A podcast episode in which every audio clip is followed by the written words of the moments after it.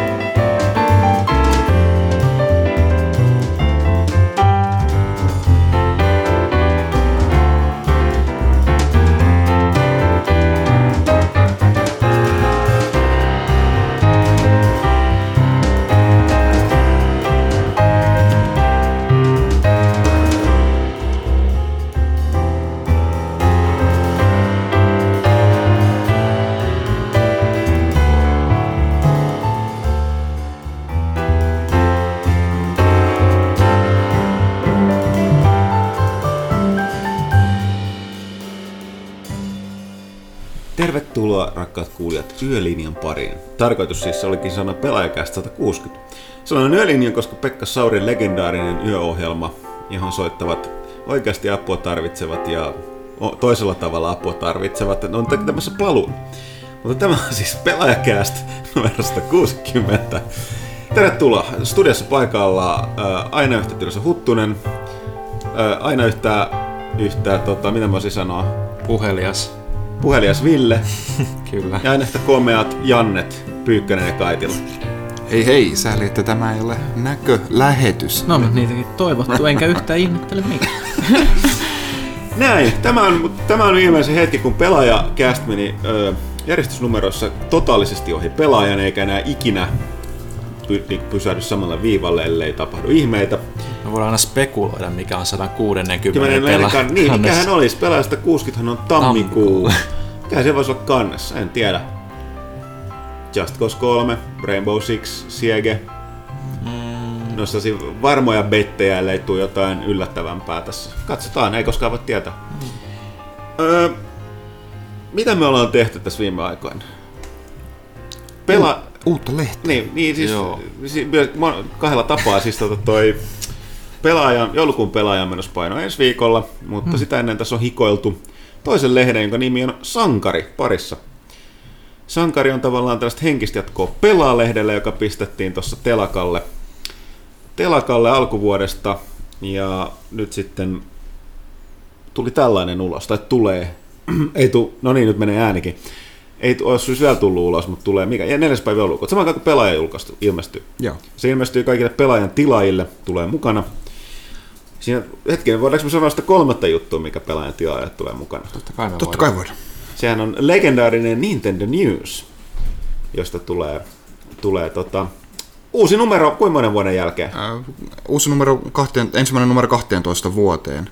Eli tämähän Nintendo Newshän oli äh, Nintendo Clubin jäsenlehti, mitä, mitä siinä ihan loppuvaiheessa nykyisetkin äh, Suomen Nintendon, äh, eli Berksalan kaverit Toni ja Jere sorvasi omin käsin. Äh, ja tota noin, nyt tehdään tämmöinen pikku kulttuuripläjäys. Tulee tosiaan kaikille vain pelaajan tilaajille tulee, tulee tämä, että on siinä mielessä samanlainen lisälehti kuin mihin pelaajan tilaajat ovat äh, luksuksena tottuneet tässä loppuvuodesta tai tämän vuoden aikana.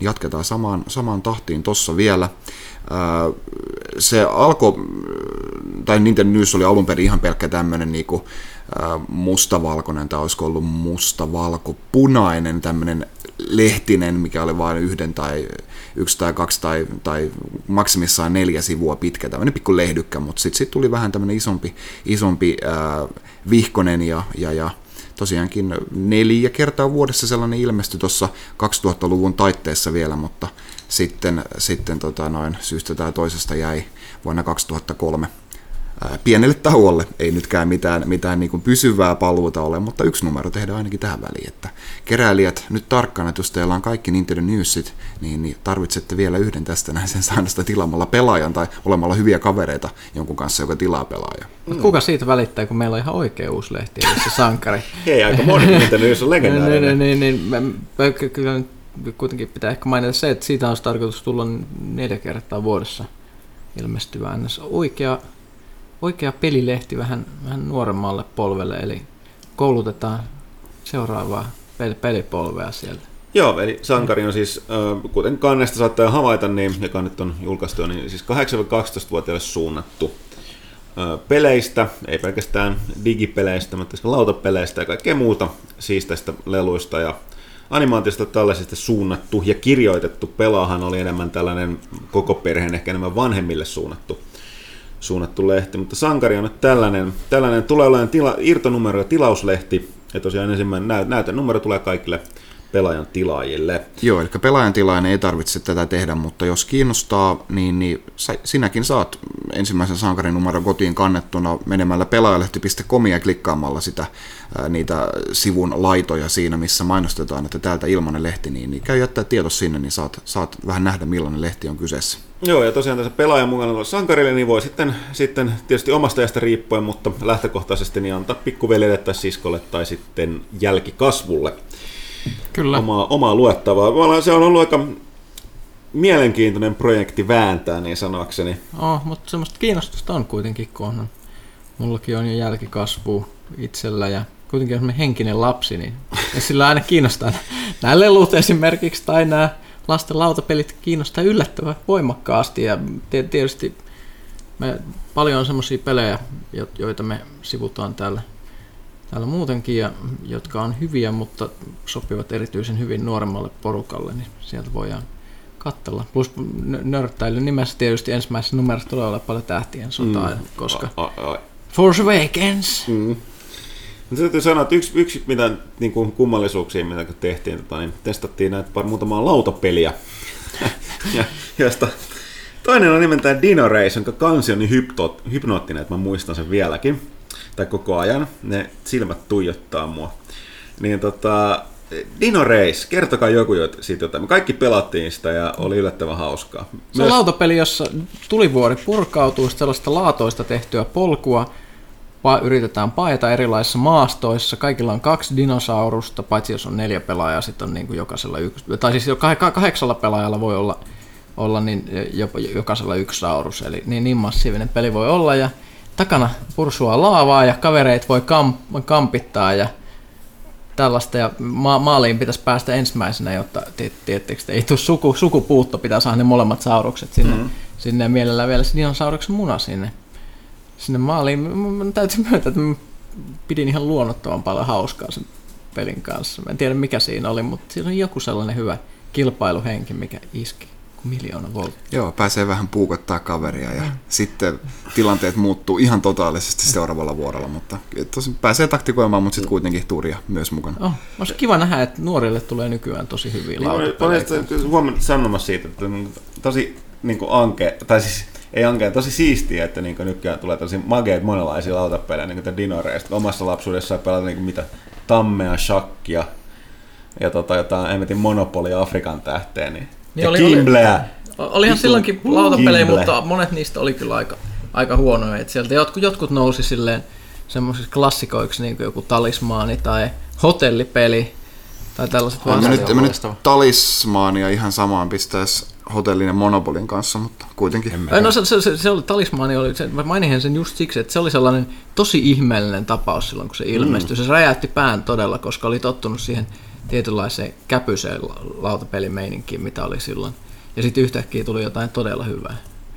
Niin, et, et, et sit, mm. sit nyky, nykyään lautapelejä tommosia tosi kunnianhimoisia ja monipuolisia on, jos niitä lähtee hakemaan varsinkin vanhemmille, niitähän on niinku hyllyt täynnä ja niistä saa maksaa maksaakin aika paljon, koska ne on niin kovilla tuotantoarvoilla mm. tehty, mutta silloin se oli tosi harvinaista, jos tuli yksikin tosi, tosi mm. semmoinen tujutapaus. Mutta nyt on tällaisia monenlaisia hyviä, niin kuin just tämä Dino Race. Mun on vielä sanottava tosiaan se, että mä en tiedä, näyt, ne, ne figut siinä, ne, ne dinosaurukset itse sellaisia niin maalattuja hahmoja, muovifiguja, mm. niin mä täytyy sanoa, että onko ne lapsista lystikkään näköisiä, koska musta ne näyttää sitten kaikki nuo ihan huumepöllyissä. Ne on vetänyt jotain todella hyvää kamaa, ne toiset vähän omituisempaa ja toiset Silmät seisoo päässä tosi pelottaa. Tietysti ne jo, koko ajan menee laavaa karkuun, niin, mutta niin. se ilme on ihan huikea niiden mm. naamalla. Se on. hieno peli. Et, et, Että siellä on, on tullut kolaa niin sanakseni ehkä. ensin oli Aurattua. kolaa, sitten oli rahaa, Niin. niin kuin narkossarjassa sanotaan. Niin. tota, mutta joo, mitä voitaisiin vielä sanoa sankarista? Että se on hieno lehti. Niin, mä, niin tässä on syytä huomata, että että Pyykkösen, Pyykkönenhän on itse päätoimittaja tässä lehdessä. Niin. Mutta mut onhan täällä ihmiset kontribuoinut siihen Mm. mm. monilla tavoilla ja on yritetty löytää vähän uudenlaista kirjoitustyyliä ja silleen pitänyt vähän omia, Joo. omia rajoitteita niin sanotusti kiertää, koska on ihan uudenlainen yleisö ja muuta. Joutuu miettimään Joo. Asioita uudella tavalla. Tosiaan neljäs päivä tulee ulos pelaajan tilalle, ähm, tulee lehden mukana ja jäämme odottamaan palautetta. Tosiaan nyt, nyt palautetta haetaan nimenomaan kohdeyleisöltä, eli 8-12-vuotiaalta, niin tota, äh, saa jättää, saa tietysti aiku, aikuiset vanhemmat tai iso, isoveljet ja siskot jättää myös palautetta, että miltä, miltä nuorisolle on maistunut. Kyllä. Uh, mitäs sitten? No tietysti tässä on yksi peli on aika pitkällä. Tässä on tullut aika isoja pelejä ja tällä viikolla tulee, mutta yksi, yksi on ollut yli kaiken aika monille. Ja sehän on tietenkin Fallout 4. Mikä siitä on hämmentävä, hämmentävää, niin tota, mun täytyy sanoa, että kaikki tämä, mitä toimistokin siitä on puhuttu, niin, niin se lukee ja näkee kuvia, niin se vaikuttaa kyllä enemmänkin niin kuin joku, jossa on ristynyt se Fallout Craft 4, koska siinä niin kuin, Mä en kuule siitä niinkään, että mitä siellä niin seikkailussa tapahtuu, vaan siitä, että minkälaisia torneja ja pytinkejä porukka niin rakentaa sinne tota, autiomaahan. Se on miele- mielenkiintoinen osa sitä peliä. Peli, että ei, mä en nyt, nyt lähde tässä tosissaan, kirjoitin siitä arvostelun uuteen lehteen, mutta mä en nyt lähde katsoa, että mikä on hyvää ja mikä paha siinä pelissä, vaan sitä, että miten mielenkiintoista on, että miten ihmiset on hurahtanut siitä, just, just siitä rakentamisesta. Mm, esimerk- esimerkiksi äsken äänessä ollut, joka rakensi valtavan tornin. Joo, mä pistin. Twitter, Twitterin kuviin valtavan tornin, en tiedä miksi. Ei siitä ole hirveästi hyötyä, mutta se muistuttaa mua, kun mä näen se horisontissa, että kenelläkään muulla ei ole tuommoista tornia siellä autiomaassa. Että se kilpailee niiden vanhojen pilvenpiirtäjien kanssa, mitä siinä pelissä on. Ja Plus siis, sit sä ryhdyit vesiparoniksi. Joo, eli, eli lä- lähdetään siitä, mikä, mikä mua aina kiehtonut Falloutissa hirveästi. Jos palataan ihan niin kuin Fallout 1. Fallout 1 kertoi siis vedestä.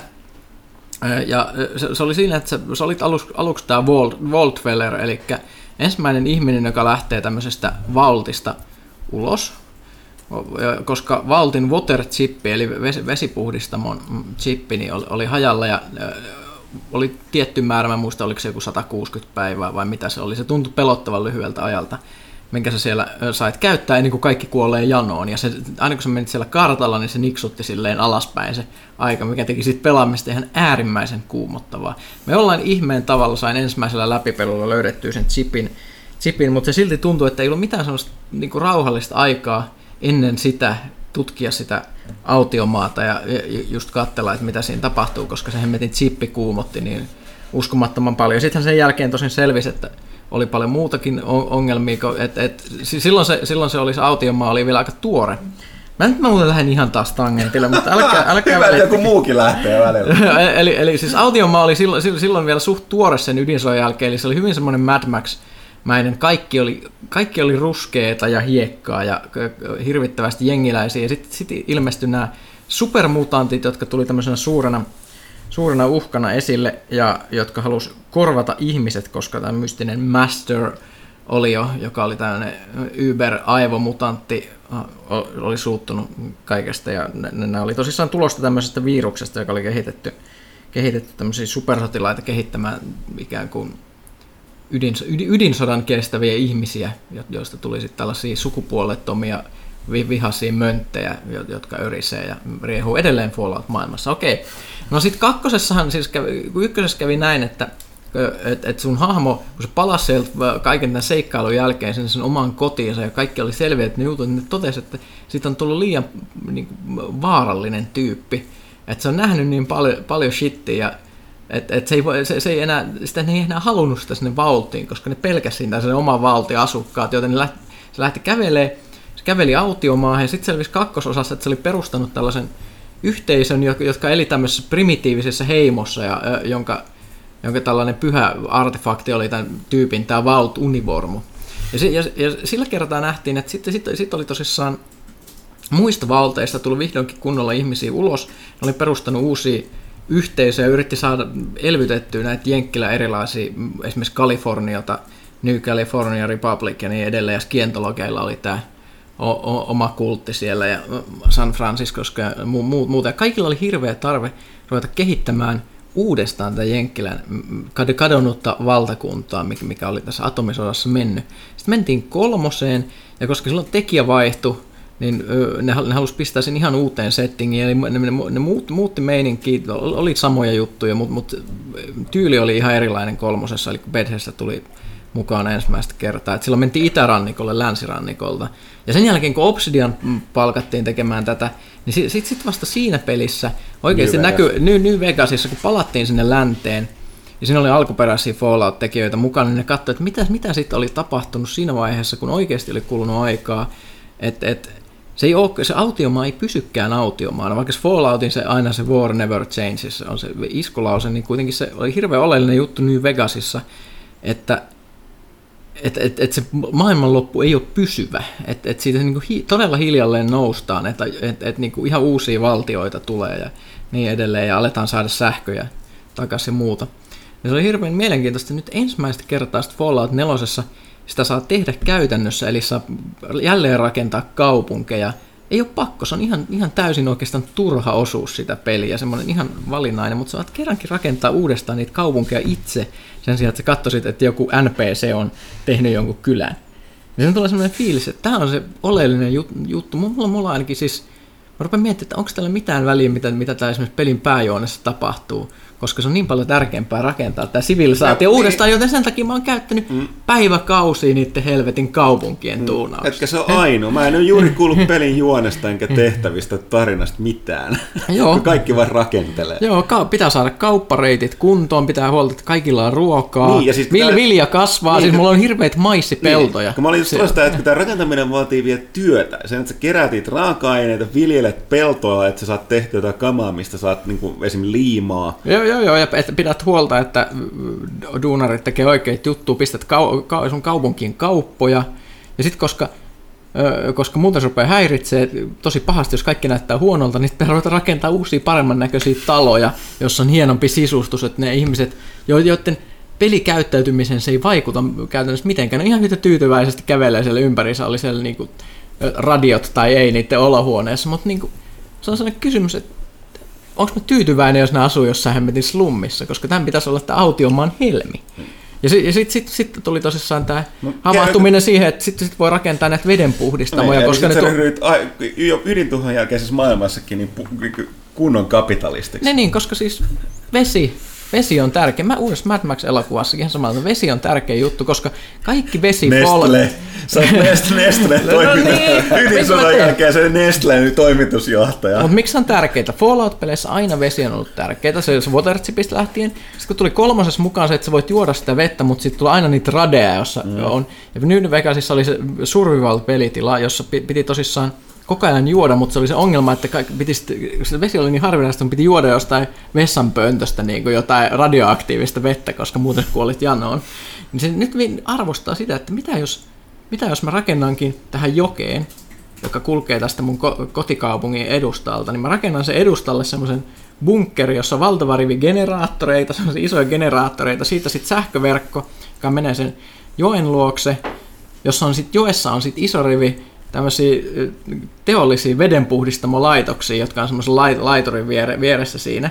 Ja ne tuottaa niin paljon vettä, että sitten nämä mun traderit kantaa niitä joka kolkkaa autiomaatta kaikki näihin mun kaupunkeihin, mutta siis joka kerta kun mä tuun sen mun beissiin, niin myös on pullottanut sieltä semmoisia pulloja, joita mä voin napsia mukaan ja sitten myydä. Ja mä tarviin vähän fuusiokivääri ammuksia, olisiko tätä hyvää hyvä niin kuin teet clear wateri, että kun oli parasta brändiä, mitä autiomaasta löytyy, niin yhtäkkiä mä en olekaan enää köyhä siinä pelissä. Siis ihan, ihan, yhtäkkiä tämä turha säät, säätäminen muuttui siihen, että mä oonkin rikas. Mä ostin 5000 pullon niin. orkkiin maksavan Gauss-tykin, joka on niin yhtä pitkä about kuin mun hahmoja, joilla voi tappaa puolen kilsan päästä kaveri yhdellä laukauksella, oli se mikä tahansa.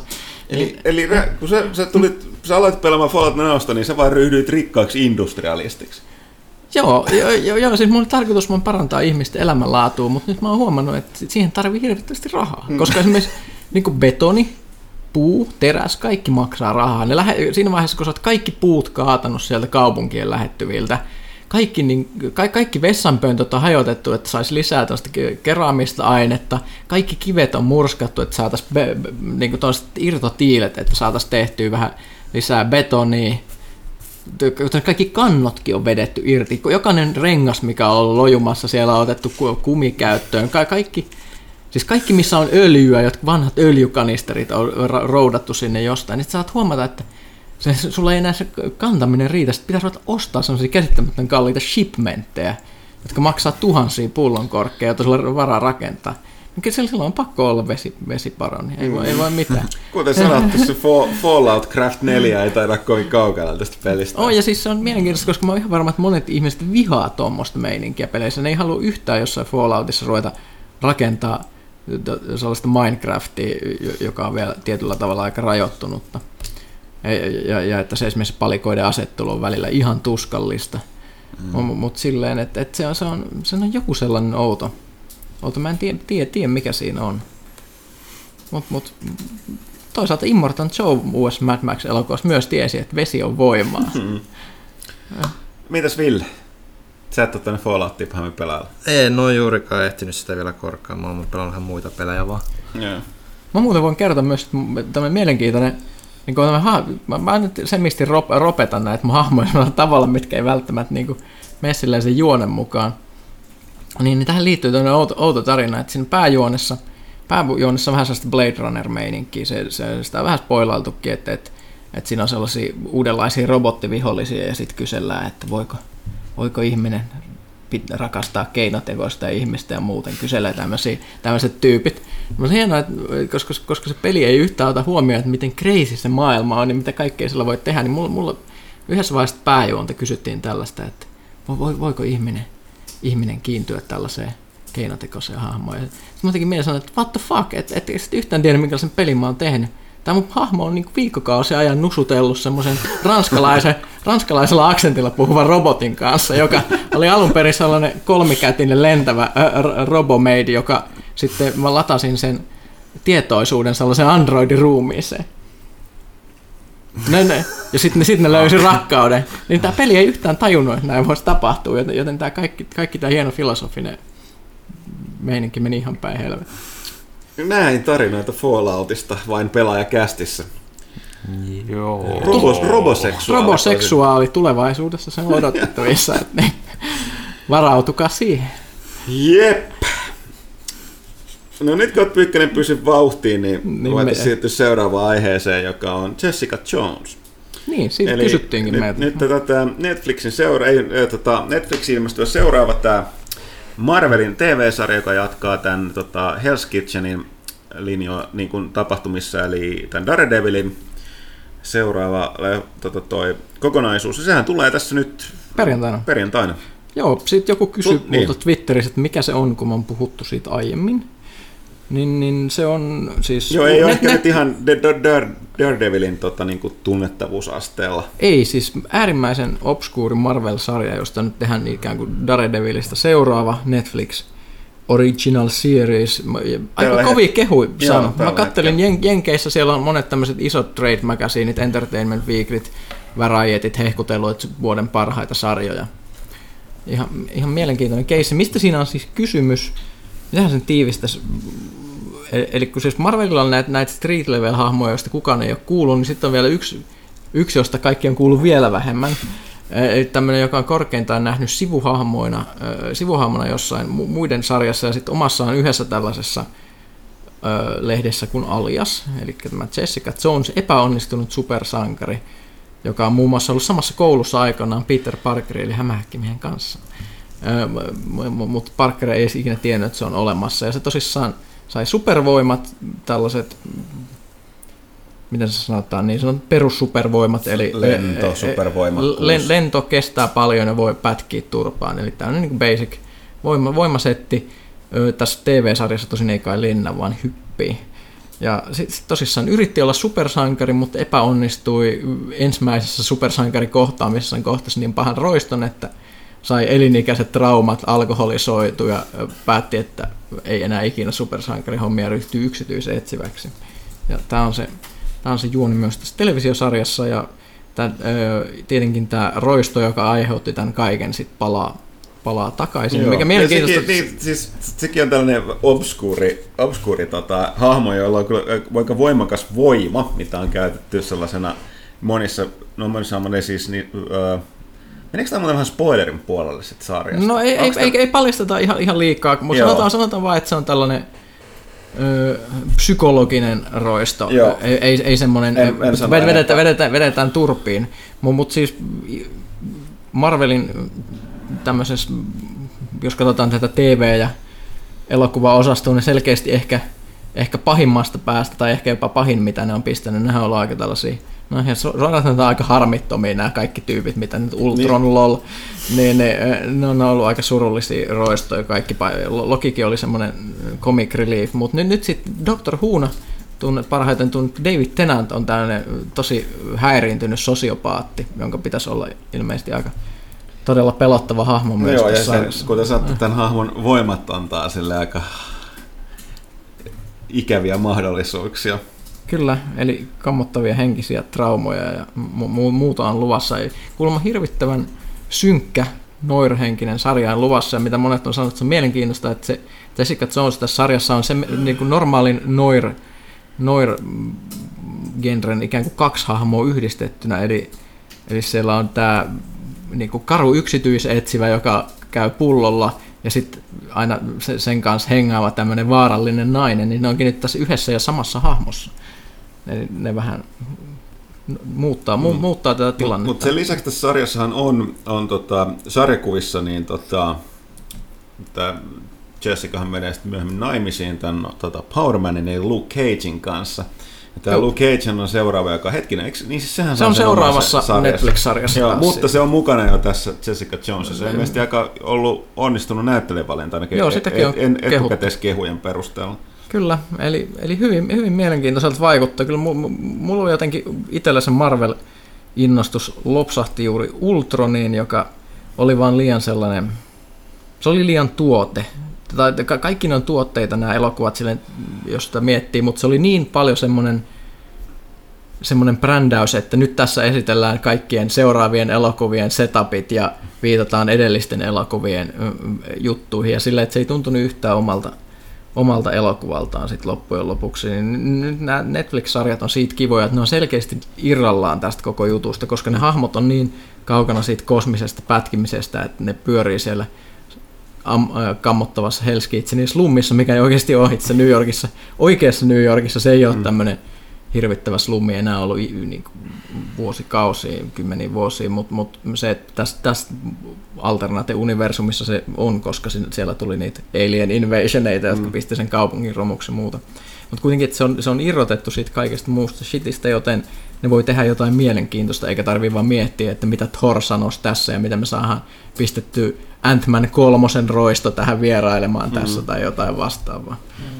Niin, niin se, on, se, on, se on nyt mikä pitää mun Marvel Cinematic mm. Universe kiinnostusta päällä on juuri tämä netflix Joskin ne on myöskin sanonut, että tota, tai siis joku kirjoitti hyvän yhteenvedon siinä, että tässä Shared Universessa, mikä on tavallaan tällainen uusi juttu, mm. mikä niin tämä Marvel on aloittanut tekemään, niin kuin elokuva- ja TV-sarjapuolella, mikä aika, niin kuin, tai on uutta.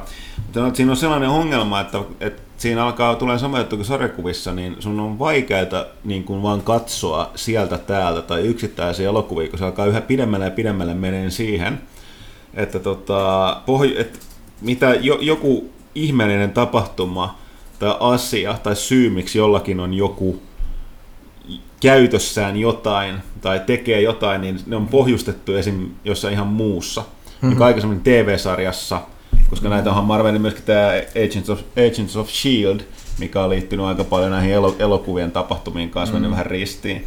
Ja tällaista, niin se tulee vähän, vähän alkaa muuttua aika melko sokkeloksi ymmärtää välillä, että mistä, mitä tapahtuu. Muuttuu työksi sen kaiken seuraaminen. Mm, eli esim. jos, jos on katsonut näitä elokuvia ja katsonut ton, uh, ton uh, Captain American tämän, mikä tämä se erinomainen kakkosleffa nyt oli? Winter Soldier. Winter Soldier. Niin siinähän kaikki nämä Shieldin helicarrierit pistettiin pa- packageen, mm. mutta jostain syystä Age of Ultronissa siellä yhtäkkiä, yhtäkkiä löytyykin tällainen helicarrier. Tähän on selitetty siinä Agents of Shield-sarjan jossain parissa jaksossa mm. ja kaikkea tällaista. No, tämä alkaa olla pitkälti sama meidän niin kuin itse sarjakuvien lukemisella, mm. että varsinkin jos niin itsehän ei nuorena tai Skidinen lukenut ollenkaan englanninkielisiä sarjiksi Marvelilta, vaan näitä suomenkielisiä, mitä tuli, että niissä oli aina sitten jotain Mega Marvelia, no hämähäkkimielestä oli niin kuin vakituisesti, mutta siellä sitten oli koko ajan se fiilis, että no jotain puuttuu ja sitten saattoi olla jossain laatikossa yläkulmassa, että niin tämä kerrottiin tässä tarinassa tai julkaistu Suomessa, mm. silleen, niin, kuin, niin vähän sama fiilis ehkä alkaa sitten olla noihin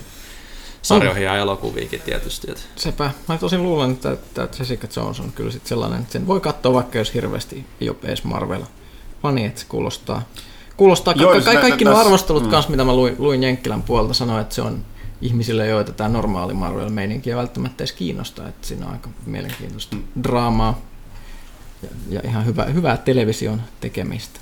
Joo, no, mutta kuten sanottu, kaikkia voin tänä, tänä perjantaina itse katsoa, vaikka kaikki jaksot putkeen menee, taitaa mennä silloin kyllä sunnuntain puolelle, mutta mä ei mene, tai menee hetkinen, ei mene, menee lauantain puolelle, kun katson ne putkeen. Joo, ei, ei enää jaksa. Liian, liian vanha- raskasta. vanhasta ei Niin. jaksa. Mutta hei, mitäs sitten nyt kun päästiin vaiheeseen, niin pitäisikö tähän väliin ottaa Kaitilan leffanurkka? Otetaan ihmeessä. Otet, otet, oliko meillä jingleä tähän? Kaitilan leffanurkkaa. Vähän väsyneet. Mä oon, mä oon katsonut kaksi elokuvaa. Ensimmäinen on äh, Guillermo del Toron Crimson Peak, joka, joka, joka on, no siis se on tämmöistä, tämmöistä goottilaista kauhua, mutta se on, sanotaan, että se oli, se oli ehkä pieni pettymys siinä mielessä, että, että, että se jäi, jäi niin tosi köykäiseksi, niin kuin, että siinä oli niin tämä perusidea, ää, perusidea ää, tämmöisestä, tämmöisestä kartanosta, mikä on rakennettu tämmöisen verenpunaisen saven päälle. Ja sitten, sitten tässä on tälle, tämän talon isännällä on, on halu viedä tätä hienoa savea niin kuin maailmalle ja tehdään tästä tiiliä. Ja se rakentaa tämmöistä konetta, konetta tota noin, mi- mitä se saa millään toimimaan, millä se saisi niinku sen saven, saven sieltä, sieltä nousemaan, nousemaan sitten maasta. Ja tota, tämä on niinku tämä, tämä niinku tää perus, peruspremissi. Okei. Ää, Aika hemmetin outo peruspremissi, mutta toisaalta Fallout-ihminen käsittää, että savi ja tollainen on tärkeitä rakennusaineksia. Joo, mutta no antamatta nyt niinku mitään sen enempää äh, niinku spoilaamatta tätä elokuvaa, niin, niin jos toi on premissi, niin, niin kyllä te loppuratkaisuun petytte. Ja, mutta mitä, et se ei saakaan sitä savea, tai savi ei käy kaupaksi. no, ei, ei, ei ihan näin, näin yksinkertaisesti, mutta, et, mutta et joo, siis siinä on niin kuin, äh, no, tämä on siis, tämä on, tää on kummitustarina ennen kaikkea, tää on, se nyt ei varmaan spoileri, että tämä, tämä itse kartano on niin tämmöinen haunted house, äh, jos siellä, siellä kuolee, niin sitten, sitten jää sinne kummittelemaan. Mutta totta kai se on niinku todella hienon näköinen, kuulostaa hienolta, eli upe, upeat niinku, niinku la, lavasteet ja muut sellaiset, mutta se juone itsessään on, on niinku vaan todella, todella niinku köpöinen, että siitä, ei, siitä voisi niinku helposti ottaa puoli tuntia pois ja mitään ei, niinku, mitään ei niinku menettäisi siinä. Et se loppuratkaisu on me, me. Aika mielen- mielenkiintoinen kuvaus. Yksi kirjailija, josta mä tykkään, niin tw- twitteröi siitä elokuvasta tämmöisen mini-arvostelun, No. mikä minä oli aika karu. Mä mietin, että liittyykö sitä mitenkään, että se kuulemma nä- nä- elokuva, joka näyttää siltä, että Guillermo del Toro, niin mikä tämä on tämä hetkinen, mikä tämä on tämä ohjaaja, tekee näitä, mm, näitä, näitä mä inhoan tätä ohjaajaa, koska mä muistan nimen Tim Burton. Inho, inhoan sen tuota. Ah, eli, no. eli, eli, No, eli, pyykkää. eli, elokuva, joka näyttää siltä, että Guillermo del Toro söi Tim Burton ja Johnny Depp ja oksensi seoksen ulos. Onko tämä kuvaus kuinka lähellä?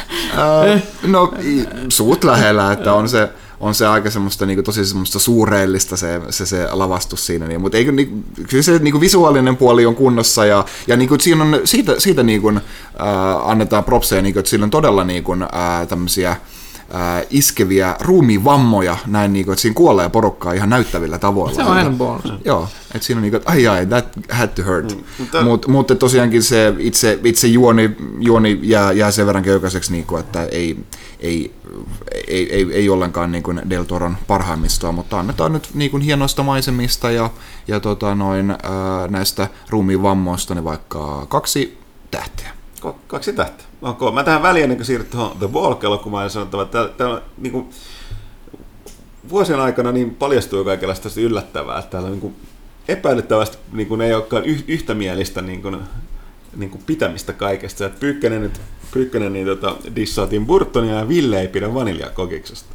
Joo, vaniljakokis on ihan hirveä. Kuka juo vaniljakokista? Kuka? Siis, siis mun kokemuksen perusteella aina kun joku ostaa vaniljakokista, se ta- sattuu vahingossa, Ei. koska se pullo näyttää liian Ei, samalta. se on parasta. Vaniljakokis on todella Mä, hyvä. mä, mä, oon pari Ei, kertaa, on pa, mä oon pari kertaa yrittänyt ostaa, että, niinku, että kyllä, oi, oi vitsi, jossain Tarantino-leffassa on juotu vaniljakokista, niin nyt mä maistan. Ei se ole hyvä. Ei se ole. Se on hyvä kokis. Eikö, hyvä kokiksen kukaan muu ei tykkää? Ja sitten puhua? porukka tykkää sitä valkosipuista. Vai herran jumala. Alkoi se parasta. Mit, mitä täällä taas tapahtuu? Oho. No, niin, muistatteko, muistatteko semmoista trendiä, kun joku, joku vuosi sitten oli, että yhtäkkiä kaikissa ko, ko, koka-merkeissä piti olla sitruunaa. Kaikki toi omat Joo, sitruunat. hyvä. Se joo. oli, Se oli se oli hyvä, mutta tiedätkö mitä mulle tapahtui? No. Se oli silloin, se, tiedättekö, se trendi oli huimimmillaan, mä join koko ajan sitruunakolaa, hitto mä pidin siitä.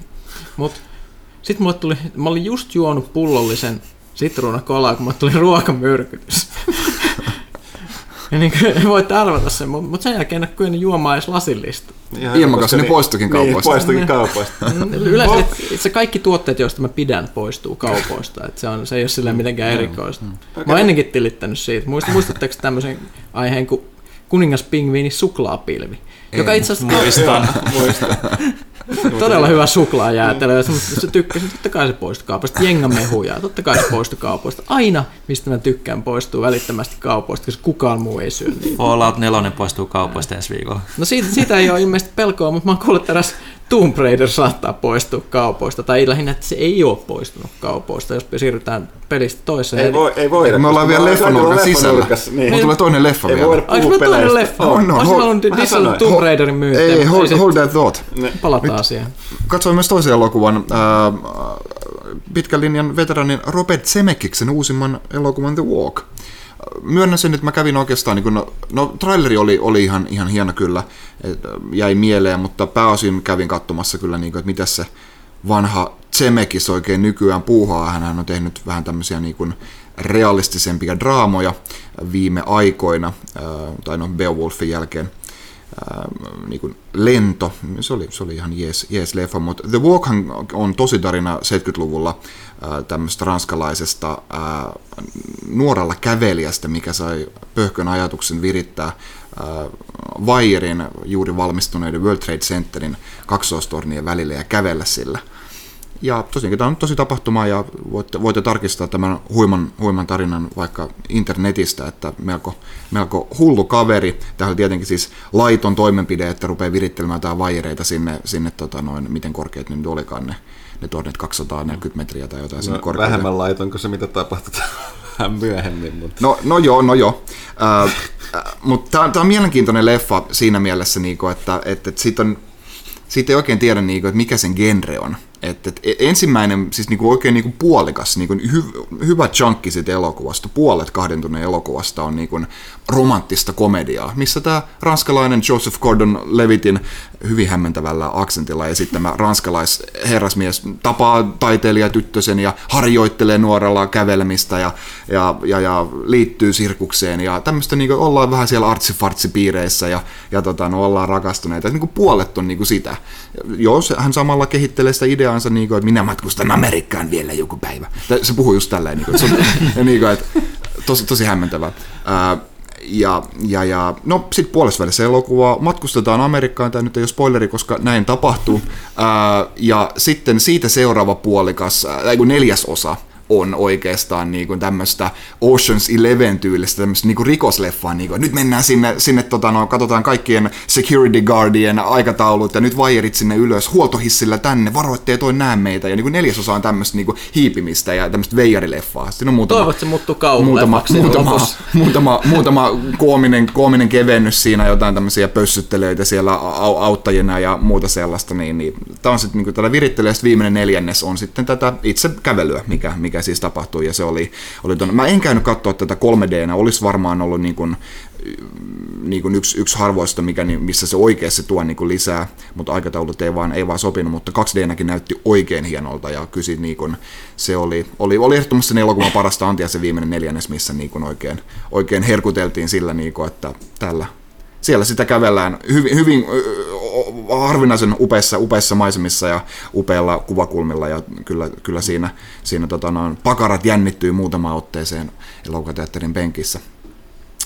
Ää, no tämä nyt oli luonnollisesti kun aihe, aihe on mikä on, niin kyllä siinä jonkin, niin kuin siinä elokuvan, elokuvan aikana jonkin verran, mutta sitten varsinkin lopuksi, niin kyllä siinä niin kuin sitä, sitä, sitä World Trade, no se oli oikeastaan, niin kuin, ei, en, mä, en mä sanoisi, että se oli mikään semmoinen niin kuin Amerikka fuck yeah paatosta, vaan se oli enemmänkin silleen, niin kuin, että enemmänkin semmoinen niin kuin, niin kuin puoliksi arkkitehtuurinen tota, noin, rakkauskirje tuolle World Trade Centerille niin kuin, ja silleen, niin kuin, että tehtiin, tehtiin kunniaa, kunniaa sille rakennukselle ja, ja, ja sitten, tota, no, mutta hyvin osuvasti tähän, tähän hetkeen niin, niin tämmöinen terrorismin vastainen, vastainen sanoma kyllä niin kuin, ja miten, miten rakkaus voittaa ja, voittaa ja niin kuin näin, mutta kyllä siinä, siinä lopussa ihan palakin nousi, nousi kurkkuun, kun siinä, siinä tota, noin, sopivasti näitä torneja kuvattiin, mutta että no ei se, ei se ihan timanttia ollut koko ajan tosiaankin, en, en, en olisi sitä elokuvan alkupuoliskoa mennyt niin kuin välttämättä vapaaehtoisesti katsomaan,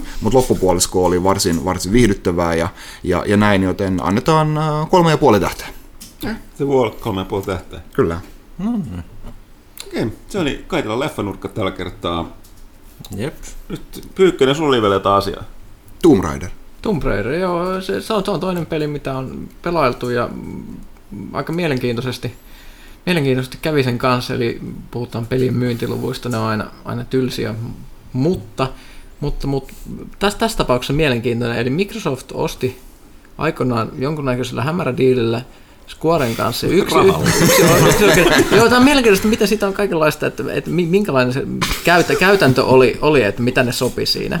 Kujalla vaihtaa sen. joo, ja, ja tässä on myös siitä, että, että, että miten, miten ne ilmoitti siitä, että tämä on, tämä on tämä yksin oikeus peli, peli, kun ne pitkään yritti esimerkiksi välttää sanomasta sitä, että se on ajallinen yksinoikeus, se mm. tulee PS4 vuoden päästä. Ne yritti pitkään välttää sanomasta tätä sanomalla tosi vaikeasti sellaisia asioita, että nyt Tomb Raider franchise on tietynlaisen ajallisen sopimuksen piirissä, eikä kun ne vihjas, että tämä peli, peli olisi tosissaan, tämä tulisi pelkästään Xboxille ja seuraava tulisi ehkä sitten myös PS4. Mm. Siinä oli hirvittävää kikkailua.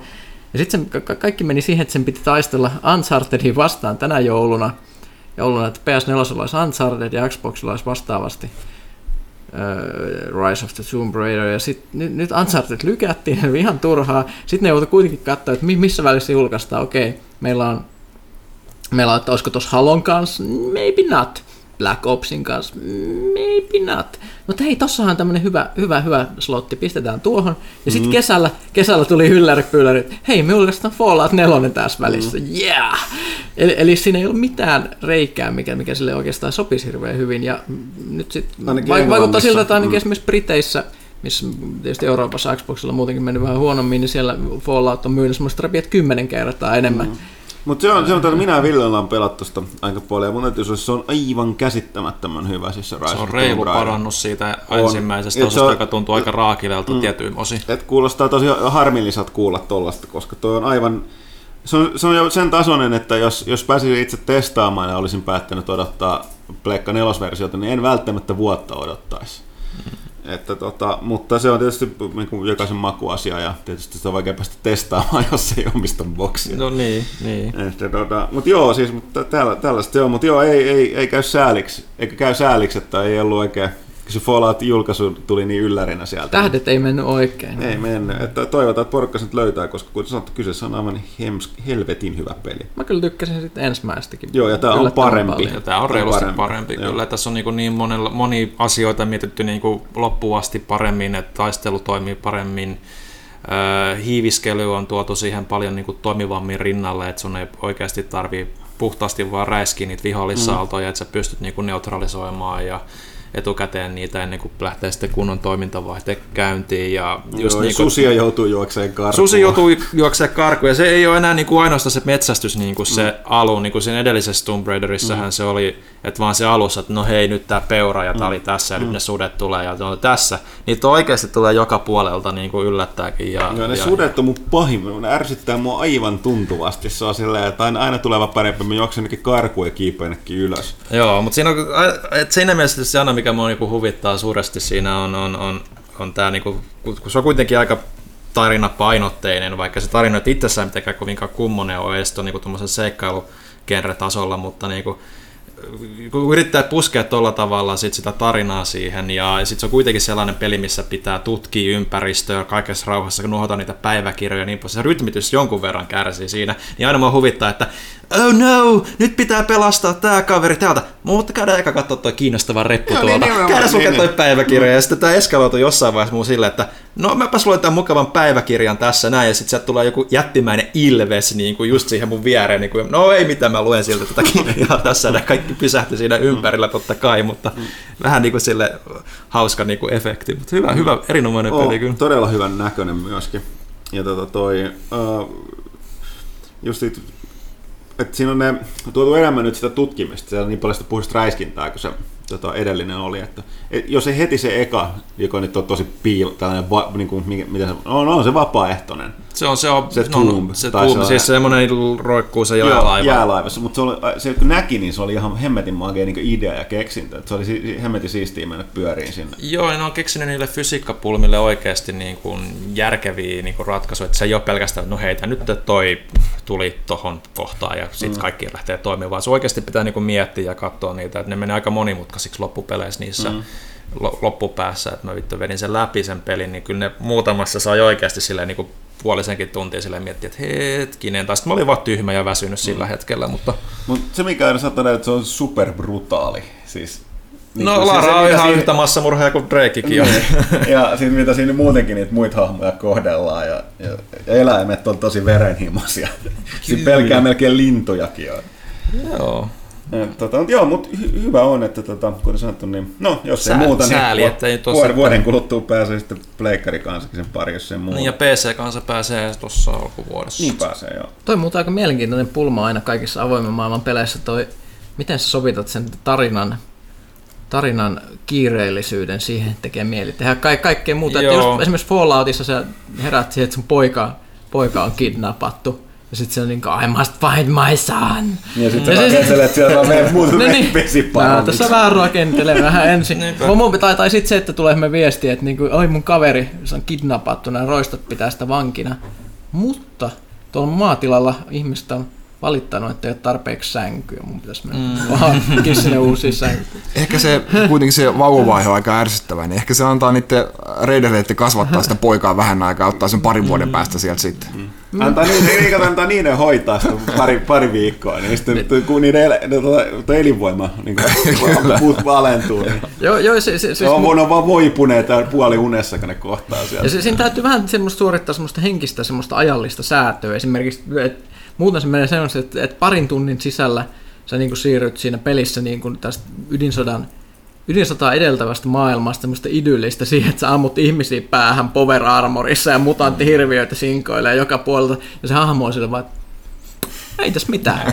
Tää on, tää on ihan tavata. Kotirouva. Niin, niin, niin, niin, niin, niin se, se, on, se on aika sellaista kummallista öö, siinä mielessä, että se, mä ainakin ajatellut sen silleen, että se, ne päivät ei ihan mene samalla tavalla sille, että nämä, tapahtumat, mitä mun hahmolle tapahtuu ja paikat, se tulee, siinä voi olla esimerkiksi matkustamisessa viikkoja niin kuin väliin, koska mm. se, niin kuin, se jotenkin pysyy sille henkinen reaali, realismi päällä, mm. mutta just toi, että toi avoimen maailman peleissä aina, että on niin paljon tekemistä, että sit pitää lykätä sitä oikeasti tärkeää tekemistä, jotta vahingossa ei pelaa peliä loppuun, Joo. vaan olisi en, ennen suorittanut kaiken. Niin olisiko nykyään, mitä, mitä jos olisi Falloutin ykkösen tyylinen sellainen, että esimerkiksi Mass Effectissä sulla olisikin tietty, vain tietty määrä päiviä ja sitten Reaperit tulee ja tappaa kaiken. Olis, hyväksyisikö ihmiset sitä, että niillä ei ole enää mahdollisuuksia pelata peli täydellisesti läpi, koska aika ei riitä? Ei, ei jos- taatusti. jos- Mä vihasin tota jo silloin aikoinaan yli kaiken. Jo, ja siis, et se, koska mä oon sanonut, että nuo, joka nurkkaan nuohottaa, me mennään niin hitaasti ja varmasti kuin voidaan. Et sen takia toi, mä jotenkin onnistuin pääsemään tuossa Star Control 2 aikoinaan läpi Se oli- se oli muuten tietämättä, todella. että siinä oli se aikaraja. Mutta se on ihan uskomaton, että sä oot, sä oot voinut pelata sitä viikkoja. Ja sit käy ilmi, että sä oot tuhlannut liikaa aikaa, joten sorry, game Joo. over, aloita Joo, eli- eli- Tuo, tuo, tuommoinen aikarajakin, niin viimeisin mikä muu tulee mieleen peli, missä oli, oli sellainen, on tota toi Final Fantasy 13 Lightning Returns, jossa sulla oli se 13 päivää aina kun maailmanloppu tulee, ja jos et sä ollut tehnyt sitä siihen mennessä kaikkia asioita, niin voi voi, mutta siinäkin se toimi ihan hyvänä kannustimena, koska siinä sitten jossain vaiheessa tajus, että no okei, tässä on aikaa ihan älyttömästi, mutta sitten, sitten kun saikin kaiken tehty, että no tässä kun tämä oli, sitten piti tuhlata joku viisi päivää vaan sille hengailemalla turhaan. Niin kuin sitten, että, että kun oli tehnyt kaiken aikatauluttanut niin kuin tarkasti sen mukaan. Että mun mielestä oli ihan hauska niin kuin, et, et muun muassa Majoras Maskihän teki vähän samaa silloin aikoinaan myös aikarajojen kanssa, mutta ehkä ihan tuommoista Diablo-tyylistä, mutta kyllä se niinku... Diablo. Se, ei kun Fallout, menee sekaisin aina nämä. Joo. Diablo Fallout. Samat, samat ho- Semmoinen ylhäältä päin kuva. kuvattu niin nämä PC Numeroita. numeroita ne on, mutta joka tapauksessa mä oon väsynyt, mä en ole nukkunut viime yönä hirveästi juuri ollenkaan, niin tota, En mäkään, koska mä pelasin Fallout. niin. niin mutta mut, mut, mikä noissa avoimen maailman niinku, just toi tarina, niin yksi mikä mun mielestä on tehnyt tosi hyvän sen niinku kiireen tunnun luonnin on ollut tämä Batman Arkham Knight niin tässä viime, viime aikoina, koska sä meet sitten, kun tulee joku tarinallinen tärkeä kohtaus, niin se on oma alueensa, siellä ei hirveästi pysty edes niin kuin, harhailemaan minnekään niin kuin muualle, se pysyy se fokus siinä, mutta tämä on toki, tämä ole niin täysin avoin maailmapeli, mutta avoimempi maailma, ja Tomb Raiderissa sitten se on tuossa Rise of the Tomb Raiderissa, niin on vähän se ongelma, että sitten kun tulee tämmöinen tarinallinenkin kohtaus, niin sitten siellä on näitä distraktoreita, niin kuin, että hei, tuolla on taas sitä reppua, onpa siisti, vaikka siellä jengi niin kuin polttelee taloja sun ympärillä ja niin poispäin. Kun taas Batmanissa sit se oli se, sit kun tapahtui jotain tarinallista, niin et sä hirveästi kyllä jäänyt tutkimaan, tai minä en ainakaan jäänyt tutkimaan niitä ympäristöjä, että nyt on kiire ja nyt pitää mennä pelastamaan tämä, että se on niin kuin siinä mun mielestä tuotu tosi hyvin esiin. Että, että se on saatu toimimaan se tasapaino, ja mun mielestä niin kuin esimerkiksi joku Assassin's Creed ja vastaavien pitäisi ottaa malli just Batmanista siinä, mm. siinä suhteessa. Joo, se on, se on sitten mielenkiintoinen. Huttunen mainitsi just tuon esimerkin lyhyesti tuossa äsken tuon Star, Star Control 2, mikä, mikä on ehkä äärimmäisin esimerkki tästä. Siis sen verran hämärä peri varmaan nykypelaajille, että kerrotaan. Eli oli tämmöinen peli, jossa pelaaja, pelaaja on ollut, en muista mistä se palaa takaisin jostain kaukaisesta siirtokunnasta maapallolle.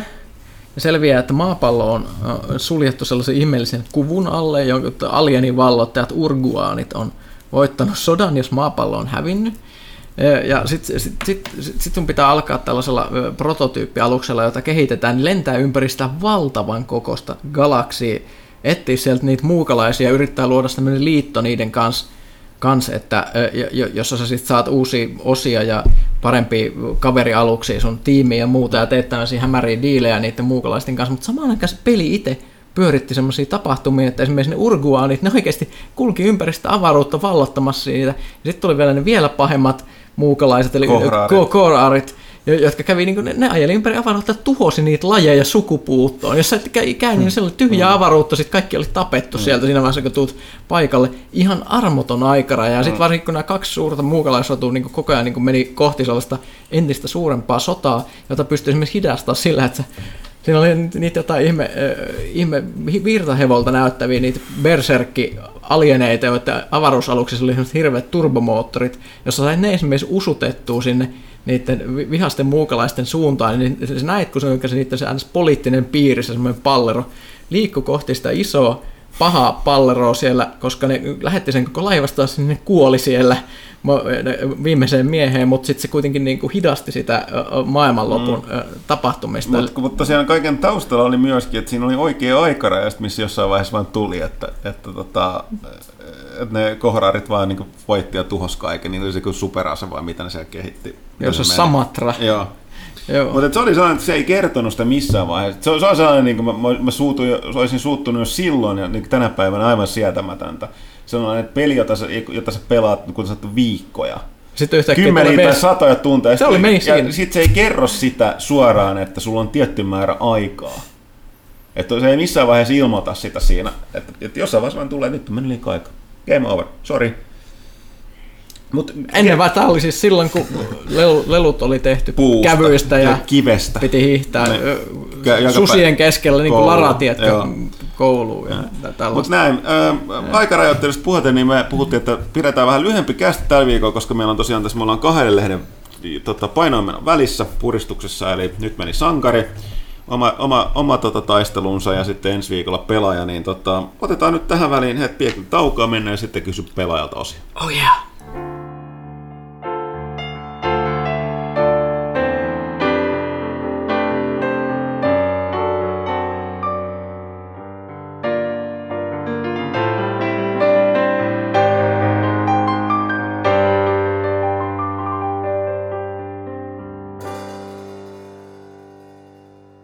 Chadaboom! Ja näin. kysy. Porukka repelee, että mitä ihmettä. No, no, En mä, mä en ole nähnyt sua huuttanut noin rempseä koskaan, niin sen takia.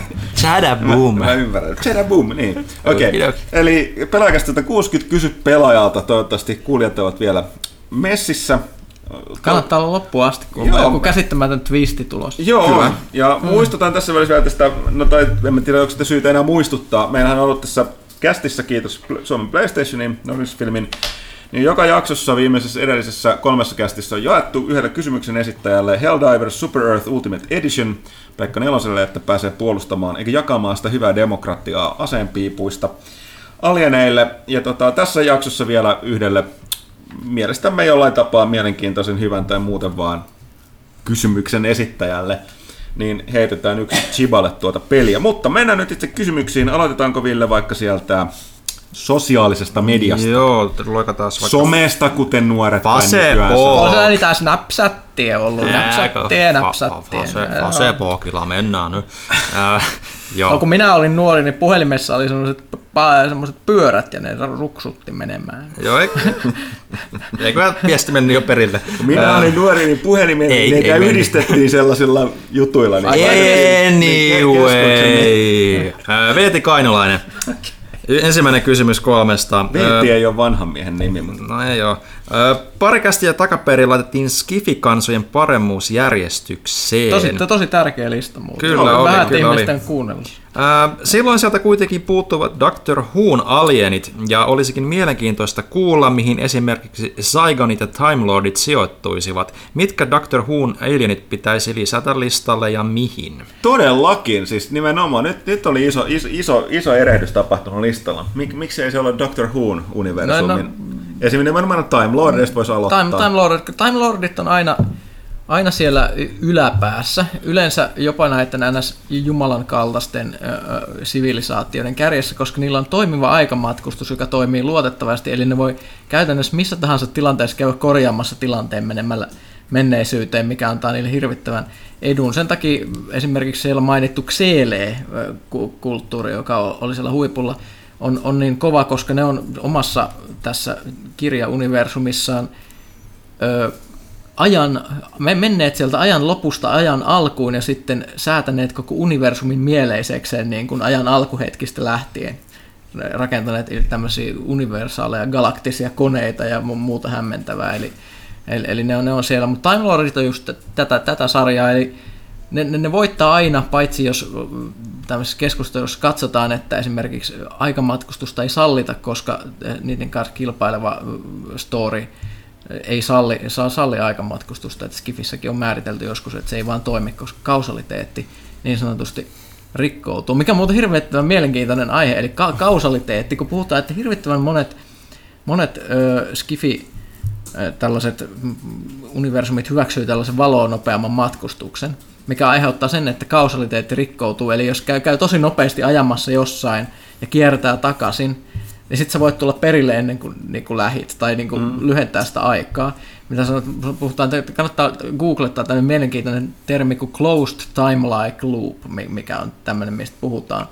Ja, ja sitten puhutaan tämmöistä light-kouneista, eli ikään kuin se tulevaisuus, mikä lähtee tästä, tästä ajan, tai siis vallonnopeudesta siihen liittyen ja jo- jostakin pisteestä eteenpäin tämmöisessä kartiossa. Ja esimerkiksi Charles Stross, mikä on yksi tällainen hy- hyvin mielenkiintoinen mo- moderni skifikirjailija, esimerkiksi on kirjoittanut tämmöisessä niin sanottuja Eshkaton kirjasarjoja, missä ihmiskunnan tulevaisuudessa keksitään tämmöinen tekoäly kuin Eshkaton, joka yhtäkkiä bu- ottaa valtaansa, vähän niin kuin Skynet, ottaa valtaansa koko maapallon tietokoneverkon, häviää mystisesti tyhjyyteen ja sitten ottaa käyttöön aikamatkustuksen ja sen jälkeen jättää maapallolle semmoisia muinaisia merkkejä, joissa lukee, että, että älkää aikamatkustako koskaan tai. Koska, se, koska ihmiskunta on sen omassa siinä lightconeissa, joten ne voisi tehdä loopin, jos ne matkustaisi, ne voisi mennä poistamaan sen ennen kuin se ehtii saavuttaa se Jumalan kaltaisen tilan, joten se on kieltänyt sen aikamatkustuksen. Siinä on aika mielenkiintoista shit. Näin. Öö, en mä tiedä, miten mä pääsen Näin. tähän, mutta ne on siis huipulla. Mä en näistä muista ihme Saigoneista ja öö, mit, mitä näitä nyt on. No, Mu- muuta, läht- Dal- lähte- Dalekit on korkealla. Kaikki on aina sitä mieltä, että, että pitäisi pistää Star Trekin Borgit ja Dalekit niin kuin rinnakkain, mutta Dalekit kai katsotaan, että ne on niin käsittämättömän hyviä eksterminoimaan kaikkea, että ne ky- kykenisivät kepittämään. puhettu portaat vastaan. Paitsi tässä uude, uudessa niin kuin modernissa sarjassa niin osoitettiin, että kyllä ne, ne osaa lentää, Ne ne, saa niin ne lentää. pystyy leijuu portaista ohi. Aikaisemminhan ne oli sellainen R2D2, tulee portaat vastaan. Oh, noes! Enemies too strong. Joo, joo, mutta Dal- Dalekit on käsittämättömän voimakkaita. Ja, Joo, ja siis niin mä olen sanomassa, että Doctor Who, kaikista kaikki ne lajit, jotka on siellä niin kuin, kykenee aikamatkustaan, eli Dalekit, sit ilmeisesti myös Cybermenit, ja tota, mitä näitä muita sieltä taustalla Cybermenit on vähän sellaisia käpysempiä. Joo. Mutta on nyt tässä uuden sarjan myötä, niin osoittaa, niin kun ne on löytänyt se aikamatkustuksen kautta tällaisia, sanotaan kun myös sarjassa on tultu moderniin aikaan, niin tällainen kyborgien kyvyt on tullut myös vähän nykyaikaan, niin on tällaisia implantteja ja kaikkia muita, millä, millä ne pystyy sitten kikkailemaan. Mutta joo, eli, eli, eli jos on aikamatkustus todella ylhäällä, muuten ollaan siellä aika... Doctor Who-universumin alienit on yleensä aika vaarallisia, mutta se kuitenkin se Doctor, vaikka se vaikuttaa niin pöljältä hahmolta, mm. niin se on, se on itsessään myös niin äärimmäisen vaarallinen, että se kykenee hoitelemaan mm. sitten. Joskin taustallahan siinä nimenomaan modernissa oli se, että just tämä, mikä sitä Gallifrey, mikä on tämä näiden Time Lordien kotiplaneetta, niin sitä, se katsottiin, että se oli tuhoutunut Dalekkien ja Time Lordien välisestä suuressa aikasodassa, mutta se ilmeisesti jäi jonnekin. Se, se, siinä on jännä juttu, kun se selitettiin, että se itse aikasota tapahtui sekä ajan lopussa että alussa, koska se oli niin kuin, tapahtui koko ajan. Tää on. Ja, ja sitten niin kuin ei koskaan, niin se oli, sanottiin, että ei ajan ulkopuolella, mutta jotenkin sille hämärä. Sarjahan on tunnettu siitä, että siellä on tämä ai- aikaselityksiä on aika monenlaisia.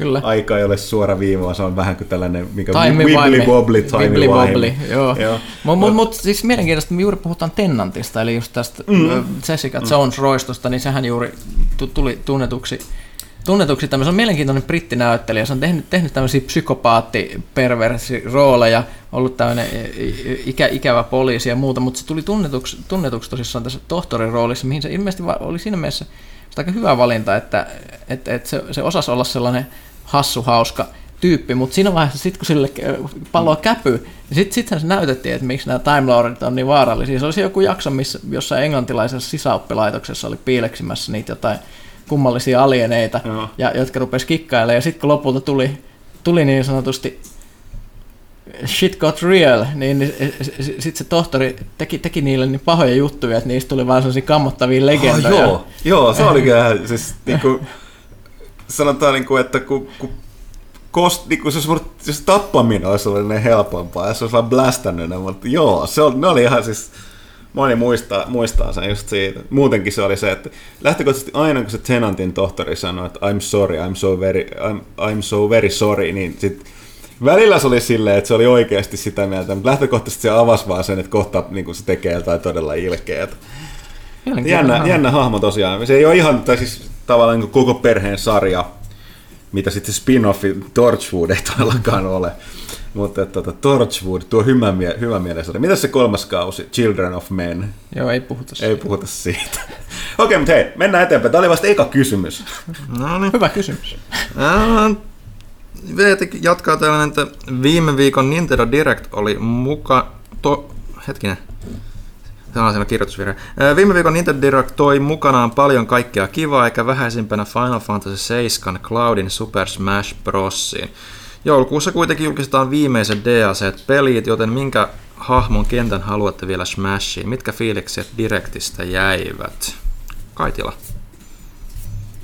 No kyllä, me, me halutaan sama hahmo siihen Smashiin, eli Snake. Snake pitää Saisi- saada takaisin. palata. Siinä olisi enemmän järkeä kuin Cloudissa, koska Cloud ei ole koskaan ilmestynyt tai näkynyt Nintendon konsoleilla missään muodossa.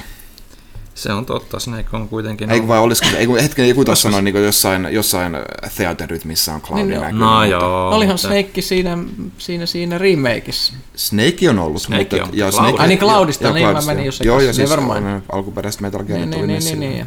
Joo, joo. Mutta eikö, eikö eikö Cloud, niin Cloud ei todellakaan, eihän se ollut, se oli PS-aikakautta se. Joo, Joo. mutta kyllä siitä ihmiset on vetänyt herneitä enää, miten Cloud voi olla sitten. Siinä niin sekä, sekä, sekä niin kuin on sekä jotain tämmöisiä Nintendo-faneja, niin kuin, mitä Cloudi täällä tekee, ja sitten on PlayStation-faneja, mitä Cloudi siellä tekee. Mhm. niin kuin, että, Kukaan ei ole tyytyväinen. Kukaan ei tyytyväinen? tyytyväinen. Kyllä se on mun mielestä ihan siistiä, mutta Joo, tota, ihan jees. No tota, noin, mitkä fiilikset ää, No tota noin... Niin tää oli nyt eka ilman Ivataa, mikä sieltä oli tullut. Joo, ihan, ihan niin kuin, no nyt ne ei ole hetken tosiaankaan tehnyt, niin, niin kyllä niillä pitikin jotain, jotain siinä olla jäljellä, mutta että no, näitä perus, perus, mitä nyt tässä tiedettiin, tiedettiin joulu, joulun pelien uudelleen lämmittelyä vielä, vielä kerran ja sitten Star Fox tonne, tonne keväälle.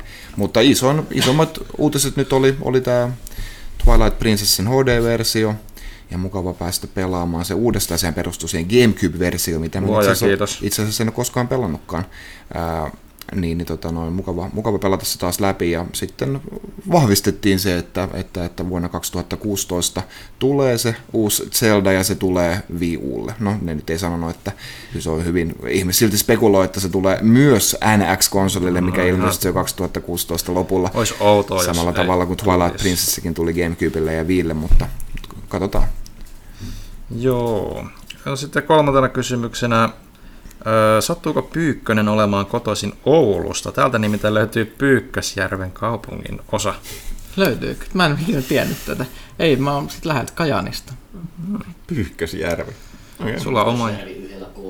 Joo, täällä on no Pyykösjärven. No okei. Okay. Se, käst... onkin näköjään suluissa toi yksi kästiin, kästiin sivumennen osallistui taustalta äh, Petteri Uusitalo, eli Animelehden siis päätoimittaja, on... jonka työntekomme tässä häiritsemme tästä kästiä tekemään. Mut, joka viikko. joka kerta tuosta mainita erikseen. Meillä on joka kerta kuuntelijat, niin pakko mainita. Mutta Petterihän on Oulusta. Joo, no lähimaita jo. Onko nää Oulusta? Ehkä oikeastaan, mutta se on siinä. All right. Ja sit... Pohjaisen poikien niin kuin Pyykkönenkin. Joo. Sitten Jani Veslin kysyy täällä, Ää, alustan kysymystäni hieman. Pidän itseni tekniikasta pitävänä ja uusiin asioihin innostuvana. Ää, jossain vaiheessa luulin, että minua kiinnostaa kaikki pelaamiseen liittyvät asiat, mutta piste, piste, piste. En ole vielä ymmärtänyt YouTube kautta Twitch-porukkaa. Joten kysymykseni onkin, kun istuin DigiExpoilla ja odotin, että Guitar Hero Liven esitys olisi alkanut, niin siellä istuikin YouTube kautta Twitch-ihmisiä Huttusen haastateltavana niin asteikolla 1-10. Miten paljon Huttusta ahdisti asia? Itse sama ikäluokka olevana voin sanoa, että ahdisti niin paljon, että piti vaihtaa toisaalle. Joo, paina tästä tosiaan. Mä olin kyllä sanomassa ennenkin kysymystä kuin loppuun, mä oon aika varma, että sä oot yli noin 20 vuotias, koska se tarkoittaa, että sä et ole silloin tosiaan tätä, tätä YouTube, Twitch, kohdeyleisöä tai tekijöitä. Joo, se itse silloin johtui siitä, että, että tota, siinä oli pienen näiden tubettajien ja twitchaajien kanssa tapahtunut pieni aikataulusäätö siellä messujen kanssa ja siinä tämän, tämän porukan, kenen kanssa pidettiin tämä pieni, pieni paneeli siinä, niin niiden ajan päällä oli ollut sitten tämä yksi Mikkiksen Mikiksen tota, uh, show, joten me annettiin heille sitten näille tubettajille tämä tää yksi kitarerouslotti, kun me katsottiin, että me ollaan tehty niitä niin monta siellä. Et pahoittelut tosiaan siitä, jos se sitten jäisi näkemättä. Mun mielestä lauantainakin tehtiin kahdesti. Olisiko tehty, vai oliko se sitten sunnuntaina? No, mutta joka tapauksessa joo. Ei siis, kyllä mä nyt niinku vähän kyselin silleen, silleen tota, just tältä pohjalta, mutta kyllä mä niin vähän, vähän tuli olo, että vähän liian vanha kyllä, kyllä sieltä. Mä en tajukaan myöskin juuri mitään siitä touhusta. Että. Eli siis yksi, niin kuin, niin, asteikolla niin, paljon niin, ahdisti. Niin, tiedän, ne on sinänsä ahdistanut se, että ehkä kaksi, mutta tota, oli se vähän silleen, että, että, että no niin. Joo. Se on äh, vähän niin kuin, että Picard olisi kohdannut Kirk.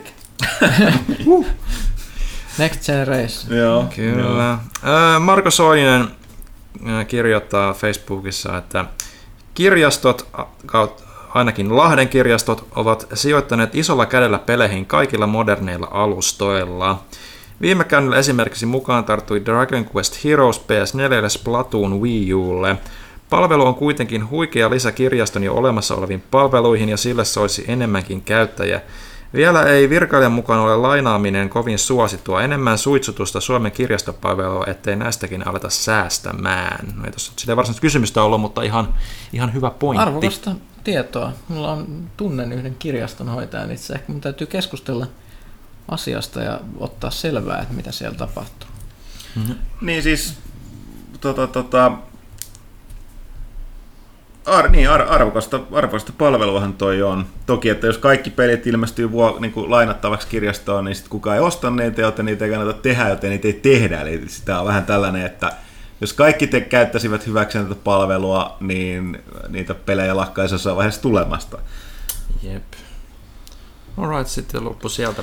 Joo, ja tämä oli tosiaan kysymyksiä voi jättää meille sosiaalisessa mediassa, Facebookin kautta ja Twitterissä, niin tota, hashtag kysy pelaajalta. Milloin tahansa ne katsotaan aina sitten kahden viikon välein, kun tulee kästin aika.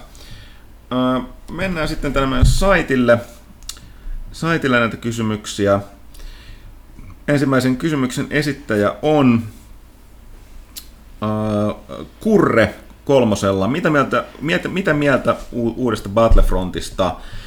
Me ollaan itse toimisto, me ollaan, me ollaan testattu se pikkaset demoja ja muuta, että ei siis näyttää ja kuulostaa käsittämättömän paljon. Täytien sodalta, se mitä siis kaikki sanoo, että parhaimman, niin kuin, tämän sukupolven parhaimman näköisiä pelejä toistaiseksi, täysin autenttinen niin kuin ääni, niin kuin audiovisuaalista tähtiöstä, mutta on myöskin vähän sellainen niin kuin laitti, että sitä si- niin kuin, nykypäivänä näissä räiskinnäissäkin sanotaan, että se niin avattavaa sisältöä mm. ei ole nyt ihan niin hirveästi, jota jotkut sanoo, että se on huono juttu. Mä oon vähän itse sitä mieltä, että mun mielestä kaikissa peleissä on ihan liikaa tavaraa nykyään, ettei niitä avattavaa kaikkea muuta. Niin ei pelata, niin mulle kelpaa just tällainen. Tähtien sodan mun mielestä pitää ollakin tollainen.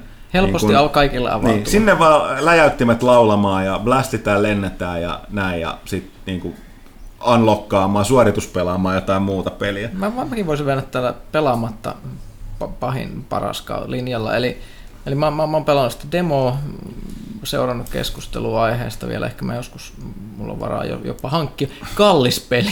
Meinaa, jos sä ostat sen pelin ja season packin, niin huh huh. Se on niin satanen. Mm.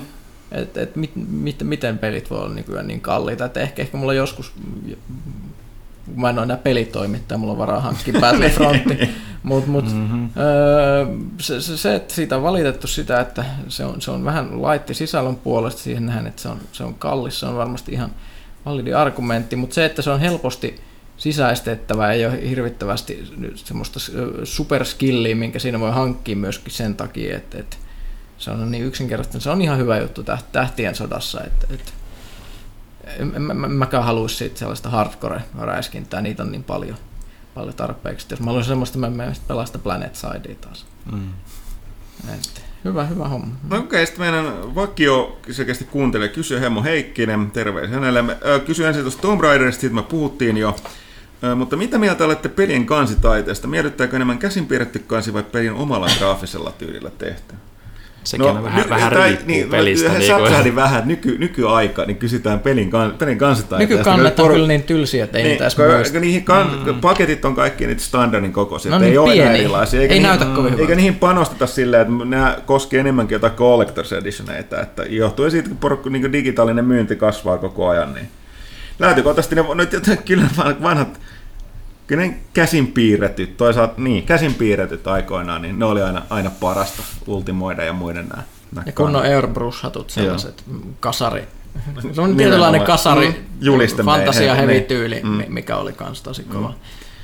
Joo, ei nykyään kovin monta niin pelikantaa haluaisi julisteena seinälle välttämättä. Mm. Et, et, Kovin monta pelikantta ei edes muista sen jälkeen, kun on nähnyt. Ne mm. häviää vaan päästä. Joo, ja niin kuin ehkä joku muutama sukupolvi taaksepäin oli vielä mun mielestä ihan siistejä. Nykyään se alkaa olla sitä peligrafiikkaa, mikä no, mm. se on ehkä vähän bore tietyssä mielessä. Mun Heikki, sulla on lisäkysymyksiä. Life is Strangein viimeinen episodi ilmestyi, ilmestyi tuossa muutama viikko sitten. Onko Pyykkönen päässyt sitä pelaamaan, jos on niin mitä mieltä olet siitä kokonaisuudesta? Öö, en, meillä joku toinen arvosteli sen ja mulla on ollut niin paljon arvostelupelejä pelattavana, että mä en ole ehtinyt. Se jää joululomalle. No niin, mutta tar- aikomus olisi. Aikomus on sitten kun, heti kun on aikaa. Eli tässä on nyt kun on tämä tehty tuplalehti, eli tämä sankari tuli tähän päälle, niin on yksinkertaisesti ollut kaikki vapaa-aika ihan muussakin. Sitten tota, Hemmo Heikkinen kysyy vielä, vielä loppuun vähän tällainen hassu kysymys, mutta tuntuuko Pyykkösestä siltä, että parta on osa hänen identiteettiä? Ei, päinvastoin tällä hetkellä parta on, mä en edes pidä siitä, mutta mä en jaksa ajaa sitä, koska on ollut niin, ollut niin kiire, kiire, josta katoin peilistä, mä en sillä hobolta, mutta siitä, mä en edes pidä siitä parasta, mutta siis se on vaan niin ra- rasittava ajaa, kun on tämmöinen stressaava aika ja tehdään, kuten sanottu, tuplalehteä, niin ehkä heti, heti kun hän on mennyt painoon, niin kone Heti. käytiin hyvästi parhaan. Heti ajaa parhaan. niin, Mutta eikö sun katuuskottavuus mene sitten samalla? Mm, toivon, että mulla on jo pik- sen verran kuitenkin. Niin. Se nuorennut aina sellaiset 25 vuotta, kun sä ajat sen parhaan. Mut, mut, ei, ei vaan mitään. Okay. Henkka 007. Kerääkö kukaan Amiibo ja Infinity ynnä muita figureita? Kaitilaa ei lasketa. Mä itse luulen, että meillä suurin Amiibojen kerää taitaa olla meidän toimitusjohtaja Petteri, jonka toi niinku toimiston tai huoneen seinät on, siellä löytyy kaikki tällä hetkellä julkaistut Amiibot. No vuorattu ne seinät. Niin, ne ne Amiibo- voi, mä naureskin, että meidän pitää kohta muuttaa suurempiin toimistoihin, että se mahtuu ne Amiibot. Ei yhtään seinään. epätoimiston muuttoa vähän aikaa, kiitos. Joo, ei taida muut meistä oikein. Pyykkönen, sulla nyt on kertynyt niitä Infinity-figuja Joo, tässä. Infinity ja meillä la, la, lapset, mutta- lapset pelaa nykyään innolla Infinitystä. On ollut kiva seurata, ne on ruvennut rakentelemaan sillä editorilla ja ne, ne ei halua taistella. Se on mun mielestä hienointa, että siinä pelissä voi, voi seikkailla ja ää, taistella ja hyppiä ja rakentaa ja muuta, niin ainut mitä, mitä ne ei halua tehdä on taisteleminen. Ne ei jostain syystä tykkää siitä yhtään. Että ne esimerkiksi tekee tällaisia grindaus-kaiteita, millä ne sitten grindaa menemään ja katsoo, että meneekö tähkäpää vai Darth Vader hienommin siellä. Ö, Ja sitten ne ajaa autolla ja sitten ne pistää sinne kaikenlaisia ukkeleita pyörimään ja mu- muuta, mutta se, se, on jotenkin, että ne on semmoisia pasifistipelaajia. Se on ihan terve merkki mun No niin. mielestä tuossa iässä. Sitten Henkalla on vielä lisää kysymyksiä. Mitä mieltä olette Season Passista? Onko rahastamista vai ei? Oletteko ostaneet johonkin pelin Season Passin? Siis tämä puhtaasti riippuu sisällöstä. Mm. Että tota, jos on peli, jota pelaa muutenkin paljon ja siihen tulee ne Season Passi, niin jos se sisältö on järkevää, niin kyllä, olen, olen ostanut niitä paljonkin. Se on valitettava tosiasia, että myyntiluut näyttää siltä, että ei porukka noiden ostamista lopeta. Mm. Et niin vaikka ne paljon niin valittaa, niin ne se pelaaja on vähemmistössä ja ikävä kyllä, kun teillä se menee jopa niistä, jotka on, valittaa vähemmistönä, niin osa niistäkin silti ostaa niitä, koska kyllä niillekin tulee eteen peli, josta ne pitää ja ne katsoo, että se season passissa on niin kuin, mukavasti lisää sisältöä, niin niitä tulee ostettua. Henkka kohtaan olen sitä mieltä, että Season Passit on heti pre-order-kulttuurin jälkeen pahinta mm. nykypelaamisessa. Eli en, Niin, niin en siis osta. toki on tämä, että pitäisikö niitä olla, hmm, mieluummin, no toisaalta Varsinkin, koska ne, ne edistää myös sitä, että osta sikasäkissä, koska No no nyt, joo, nyt niin. saat halvemmalla, mm. ja sitten mm. tiedät, että se on sitä forest kumpia, että ei tiedä minkälaisia mm. suklaarusinoita mm. siellä No, no, rasiassa on. Tämä, tämä on totta, mutta siksi mä sanonkin, että, että niin sokkona en ole ostanut, mutta et kun tietää, mitä sieltä tulee, niin kyllä, kiitos. No oli se tavallaan, kyllä nyt kaikki olette niinku, että toi Destinyn toinenkin DLC sisältää esimerkiksi raidin, mutta ei sit sisältänytkään, niin on se, oli se tavallaan niinku sijanostamista säkissä. Ää, mutta, mutta, mutta, no, en mä tiedä, ei, ei, se, se, ei kyllä ollut mun mielestä ihan, ihan tota noin hintansa väärti. Selvästikin ne säästeli paukkuja sitten, että toi on mahdollisimman iso toi Taken King, mutta se on sellaista se on, kun porukat on jo hyvin pitkälti ostaneet sitten sen sen, sen season passin ja niillä on ne rahat jo taskussa, niin, niin ee, pitäisikö se kuitenkin säästää sitten se raidi? Ei, en mä tiedä, miten se meni, mutta on se mahdollisuus aina. Nykyään julkaistaan monesta pelistä erikoisversiota, niin onko ne rahastamista? Ostatteko mistään pelistä erikoisversiota? Kaitila ei taaskaan lasketa, sorry. Koska sä oot keräilijä ja avaaja. Ja siis jos on pelisarja, josta dikkaa niin kuin mm. tosi paljon, ja sen, kun tietää, että sen pelin on ostamassa joka tapauksessa, niin kuin, niin, ja siinä tulee joku semmoinen, mikä sykähdyttää, mm. niin, niin kyllä mä ostan. Ja pari erityisesti, eri, erityisesti erikoisversiot, niitä on vaikea sanoa rahastamiseksi, koska niitä tehdään, jos porukka haluaa niitä ostaa. Ja niissä ei- yleensä va- jengi tietää, mitä siinä sit mm. tulee mukana niin kuin sen peruspelin lisäksi. Mm. Esim. Fallout Pippo Edition, onko se kallis? On. Onko se törkein siisti? On. Ostaisin. Me voidaan vaihdella tuota toimitukseen saapunutta versiota, että kuka pitää sitä kädessä minäkin päivänä. Mutta ei, että siis, to, mut, et, joo, kuten mä sanoin, niin, niin tota, jos diggaa jostain pelistä niin paljon, se näyttää siistiltä, niin kyllä. Ainut pelisarja, mistä mä oon ostanut kollektoreita on War, World of Warcraft. Siitä mulla on ne kaikki, kaikki kollektoriboksit, mutta mistään, mä, mä oon jopa ollut yömyynnissä jonottamassa niitä joskus. Samoin. Mutta mut, en, en mistään muusta. En, ni- niissä tuntuu aina, että niissä saa, se on se hieno, hieno laatikko, kaikkea kivaa sisällään, making of, DVDtä, musaa. Se on- ja, se, ja aina se to, todella törkeä hyvä taidekirja, mikä, mikä on. Et, et ne, lisä- ne, ne, laatikot on vielä mageita kanssa. Joo, no kivat hyllyssä. Mm. Et, et se, on, se on ainut, en muuta. Sitten Henkka 007, kuinka moni meinaa pelata joulunpyhänä rästijäänet pelejä? No ainahan se olisi Ainahan tarkoitus, se mutta... tarkoitus, joo, Joo, mutta, mutta mut sitten se käytäntö on eri asia, että tapahtuuko näin. Mm. Sitten tulee perheasiat siihen väliin. Niin, niin, että pitäisi myös syöttää lapsiin tai jotain. Ja sitten Henkan viimeinen kysymys, tuleeko pelaajan HD-joulukalenteri tänä vuonna? Nyt tuli paha. Nyt tuli paha. Me ollaan kyllä vähän katsottu, että... Ville, Ville, Niin. Äh, me ei itse asiassa sitä tiedetä vielä. Valitettavasti tässä onhan tässä joulu vielä aikaa. että Joulu on vielä aikaa, mutta tällä Katsotaan, hetkellä aikataulut on aika kovat, mutta tota, jos, jos tulee, niin se tulee olemaan heikom, vieläkin heikommilla tuotantoarvoilla tehty kuin aikaisemmat vuodet. mahdollista? Eli, eli Kännykkäkameralla. kännykkäkameralla. Eikä edes millään uudella puhelimella. Ei todellakaan. Ja se tulee se Unbo- sama. unboxataan käytetty konvehtirasi. Joo. Ei ole varaa Kierrätetään, muoveissa oleva. kierrätetään samat kumalinjajutut kuin viime vuonna. No joo. Kierrätetään samat kalenterit. No, Katsotaan ne joo. parin, parin tota, uh, Mä, aina teen sillä, että mä katson sinä päivänä kaikki edellistenkin vuosien saman mm. niin luvun. Okei, hei, sitten Emilbus 8, tai Emilbus 8. Hei Kaitila, huutomerkki. Moi! Hei, huutomerkki. Hei hei! Perkulle, olihan se pakko hankkia se Wii U huutomerkki. Oli pakko saada candyä hieman tähän Suomen pimeyteen. Kerkesin vastata teidän lukijakysymykseen jo. Kyllä yhden, mutta nyt on pakko sanoa, että kyllä useamman. Eli kuinka monta konsolia omistat, nykykonsolia. Se on oikein. Mutta asiaan, mitkä kahdeksannen sukupolven konsolit tai pelit tulee olemaan teidän mielestä keräilyharvinaisuuksia, vai tuleeko niitä? Entä mitä harvinaisuuksia täältä löytyy? Kait, Kaitilan ei tarvitse vastata nättiä YouTubeen. Tää, hei, älkää sorsiko nyt Kaitilaa, se edes tietää parhaiten. Mä että ei saa Mä vastata. oon kerrankin paikalla, ei tarvitse kaikilla vastata. Ää, Kyllä Kaitila nyt saa luvan Kyllä, vastata. kyllä, kyllä, mä, kuitenkin. kyllä mä, nyt, mä nyt vastaan. Tämä on pelkkää, pelkkää spekulointia, mutta siis, no siis, sehän on ka, kaikki, kaikki massatuotetut asiat, niin kaiken järjen mukaan niistä ei pitäisi tulla mitään harvinaisuuksia, mutta kyllä ne kummasti vaan sitten niin kuin, niin kuin tota noin, ää, vaan keräilijöille aina, aina kelpaa. Esimerkiksi vaikka joku niin kuin PlayStationin Final Fantasy 7 myynyt, myynyt monta miljoonaa, mutta sitten jos sä niin löydät semmoisen muoveissa, niin holy shit, niin kuin, että mistä tämmöinen on tullut, niin, nyt on miljoonia tehty ja sitten niin kuin, muoveissa olevasta maksetaan niin kuin, suuria summia. Ää, Ihmiset mutta että- outoja. Kyllä.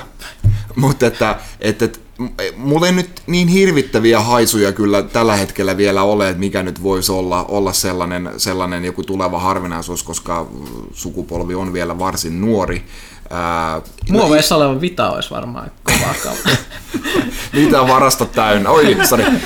No siis ilmeisesti toi Pip-Boy Edition on sellainen, mitä, mitä, ni- mikä on niinku oikeasti limited. Eli me ei Niinku, olisi että- kannattanut avata sitä. No ei, kyllä mä luulen, että tuolla tulee, o- o- se on sen verran hauska esine, että sillä tulee o- ole arvoa avattunakin, ei, se, ei pelkästään muovessa olevilla ole, ole arvoa, että kyllä Kyllä mä, mä luulen, että toi on sellainen, niin kuin, esimerkiksi niin kuin viime sukupolvessa toi Metal Gear Solid 4, ää, kollekt- eurooppalainen Collector's Edition oli sellainen, että, että, että ää, niitä vaan tehtiin hyvin vähän. Niin kuin, että sehän on yleensä niin kuin, se on enemmän sääntö kuin poikkeus, niin kuin se, että, että, että tulee niin Collector's Edition ja niitä tuotetaan niin aivan liikaa ja sitten sen saa niin puoleen hintaa tota noin, parin kuukauden päästä ja kahdella kympillä neljän kuukauden päästä. Ja sitten harmittaa, kun on maksanut 150 siitä julkaisussa.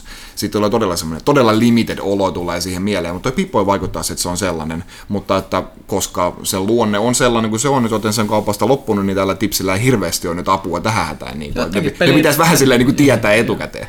Joo, et, etukäteen tuli mieleen, että tuommoiset kickstartatut pelit, niissähän on jotain Joo. tällaista, niin niissä, niissä voi jostakin, jos, jos, jos jostakin tulisi esimerkiksi mystinen superkultti hitti ja sitten siinä olisi joku pieni määrä tehty jotain tiettyä tällaista backer rewardia, niin siitä voisi varmaan Joo, tai ei sen tarvitse olla se mikään kulttikaan. Kyllä sitä on niin oikeasti miettinyt, niin kuin, että, että ne Kickstarter-tierit on siellä. Vaikka jotain, niin kuin, jotain hyvin menestynyttäkin Collector's Editionia Kickstarterissa, niin tulee vaikka 5000 kappaletta. Se on jo hyvin, hyvin niin kuin myynyt se, se kyseinen revardi. Mutta 5000 on yhtään mitään. Niin kuin, että Sitten on tosi vaikea sanoa, sitten, kun nämä Kickstarter-pelit vaan tulee ulos, niin, niin tota noin, että millaisia, miten paljon niitä sitten arvostetaan. Sitten siinä on pari vuotta niin kuin keräilijä, että oi vitsi, miksi mä kickstartannut ja, ja tota noin, nyt ostaa eBaystä, kun joku sen sinne laittaa, niin ne voi, voi nousta kyllä arvoon arvaamattomaan.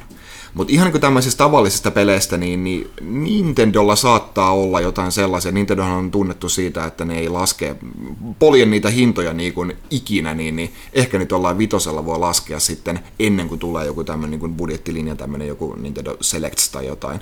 Mutta niin kauan kun se tapahtuu, niin ne pelit on, on kyllä niin kuin täyteen hintaan, niin esimerkiksi Kid Icarus oli tällainen, että se on vaan niin kuin gone, ne ei tuota sitä lisää. Eli se on, se on jostain syystä, ehkä se johtuu siitä, että siinä oli se ää, muovinen standi mukana, se oli vähän semmoinen paksumpi paketti, niin, niin mutta mm. ei, ne, ei ne tee edes niin normaalia versioita siitä, so it seems. Niin Kid Icarus on sellainen varma keräilyn nakki, ja tota noin, ää, sitten Pikmin kolmonen tuntuu olevan sellainen, että, että, että se ää, myy niinku tarpeeksi, että, että, että fanit sai sen, mutta että sille ei niinku ole lisätilausta, niin ilmeisesti niitä ei ole sitäkään painamassa lisää. Niin, niin joku tämmöinen Pikmin kolmonen voi hyvinkin olla. Älkää nyt tulko mun kurkkuun, jos ne kuitenkin tekee uusinta painoksen siitä, mutta mm. vaikuttaa siltä, että they're all gone. Mm. Mä en en kohta niin va, silleen keräile harvinaisuusmielestä, mulla ei mitään hajua, onko mulla edes mitään, mitään tota, sillä harvinaisuuksia. En usko, että onko Villellä tai Pyykkösellä. En tiedä yhtään, että jos, jos jotain aina ollut, niin mä Kaitilalta kuullut, että toi on, toi on itse asiassa aika arvokas, jos se olisi, jos So- se olisi niin hyvässä kunnossa ja ei olisi avattu. Sori, mä menin tästä tangentille nyt vähän, mutta pakko kertoa tällainen, että kyllä sitä niin sattuu, sattuu tekevällekin, että, että, että kuitenkin olen, olen jonkinlainen pelikeräilijä, keräilen niin kuin, ää, kaikille konsoleille, joista te olette kuulleet, ää, niin, niin, mutta et, mä niin kuin, ihan, vaan, ihan sattumalta, mulla oli siis, niin kuin, mä olin ostanut tämän kyseisen pelin, tämmöinen niin X-Zone, tämä on semmoinen surkea Super Nintendo tai Valo Sinko peli. Ja tota, no, olin ostanut sen ää, edellisestä työpaikasta, niin pelikauppa pelitalosta ää, ei ole enää pystyssä kyseinen lafka, mutta olin se sieltä jollain kympillä ostanut. Kympillä sisään ja kympillä otin itselleni ja, ja niin kuin näin. Niin, niin tota noin, vasta niin kuin kymmenen vuotta myöhemmin, kun se oli ollut siinä mun hyllyssä, niin tajusin, että se on harvinaisen Euroopassa julkaistu ää, Super Nintendo-peli. Siitä on niin kuin ihan dirt cheap jenkkiversio, mikä on tietenkin niin identtinen, jossa pystyt sitä vaan pelaamaan. Se niin jenkkiversio on niin kuin kymppi, sitten se euroversio on niin kuin 300 euroa. No, pff, ei mulla siihen kyseiseen peliin ollut niinku mitään tunnesidettä, niin pistin saman tien lihoksi ja ostin jotain muita pelejä tilalle, mutta niinku, mulla niinku tietämättäni oli niinku harvinaisin eurooppalainen Super Nintendo-peli. Se oli just se skandinaavinen versio tästä, sitä ei julkaistu millään muulla alueella. Niin, niin tämmöistä aina, aina voi löytyä jotain hyllystä. Okei, okay, Emil Bus 8 vielä lisää. Hei, miten olisi tilaille Nintendo tai Mario Liite? Guitar Hero Liite oli huono Holy verrattuna. shit! Guitar Hero Liite oli huono verrattuna MGS tai Haloin, jotka oli loistavia. Tai siis eihän se Guitar Hero ollut huonosti tehty päinvastoin, aivan oli paska. No niin mä meinasin jo suuttu. niin. Hyvä, hyvä korjaus. Niin, no niin, siis, aika hyvä korjaus. ää, joo, me arveltiin, että se tuskin tulee olemaan ihan niin välttämättä, siis se tarina, mistä kertoo, on mielenkiintoinen, koska se oli mielenkiintoinen ilmiö, koska jos katsotaan ne musapelit, niin ne nousu ja tuho tapahtui niin järkyttävän nopeasti.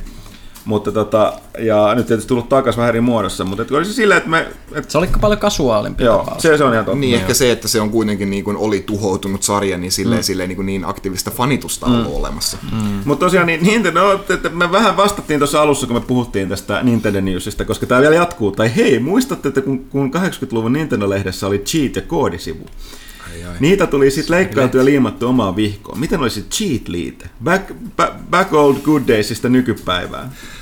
Täytyy, täytyy tai, Siin- taittajien niin. kanssa jutella, voitte vaikka itse printata ja liimailla niitä johonkin, mutta ei me välttämättä voida pastatilla antaa niille. Siinä olisi lukija liite. Go pelaaja! Se olisi kyllä siistiä. Kiitokset. Su, tota, niin, siis kyllä katsotaan nyt. Ja vi- vinkkejä hän voi lukea lukemassa Fallout 4 pelaajalehti.comista. Uh! Joku on saattanut nyt kirjoittaa sinne. Joo, Joku, jonka nimi rimmaa Kyykkösen kanssa. Minkä?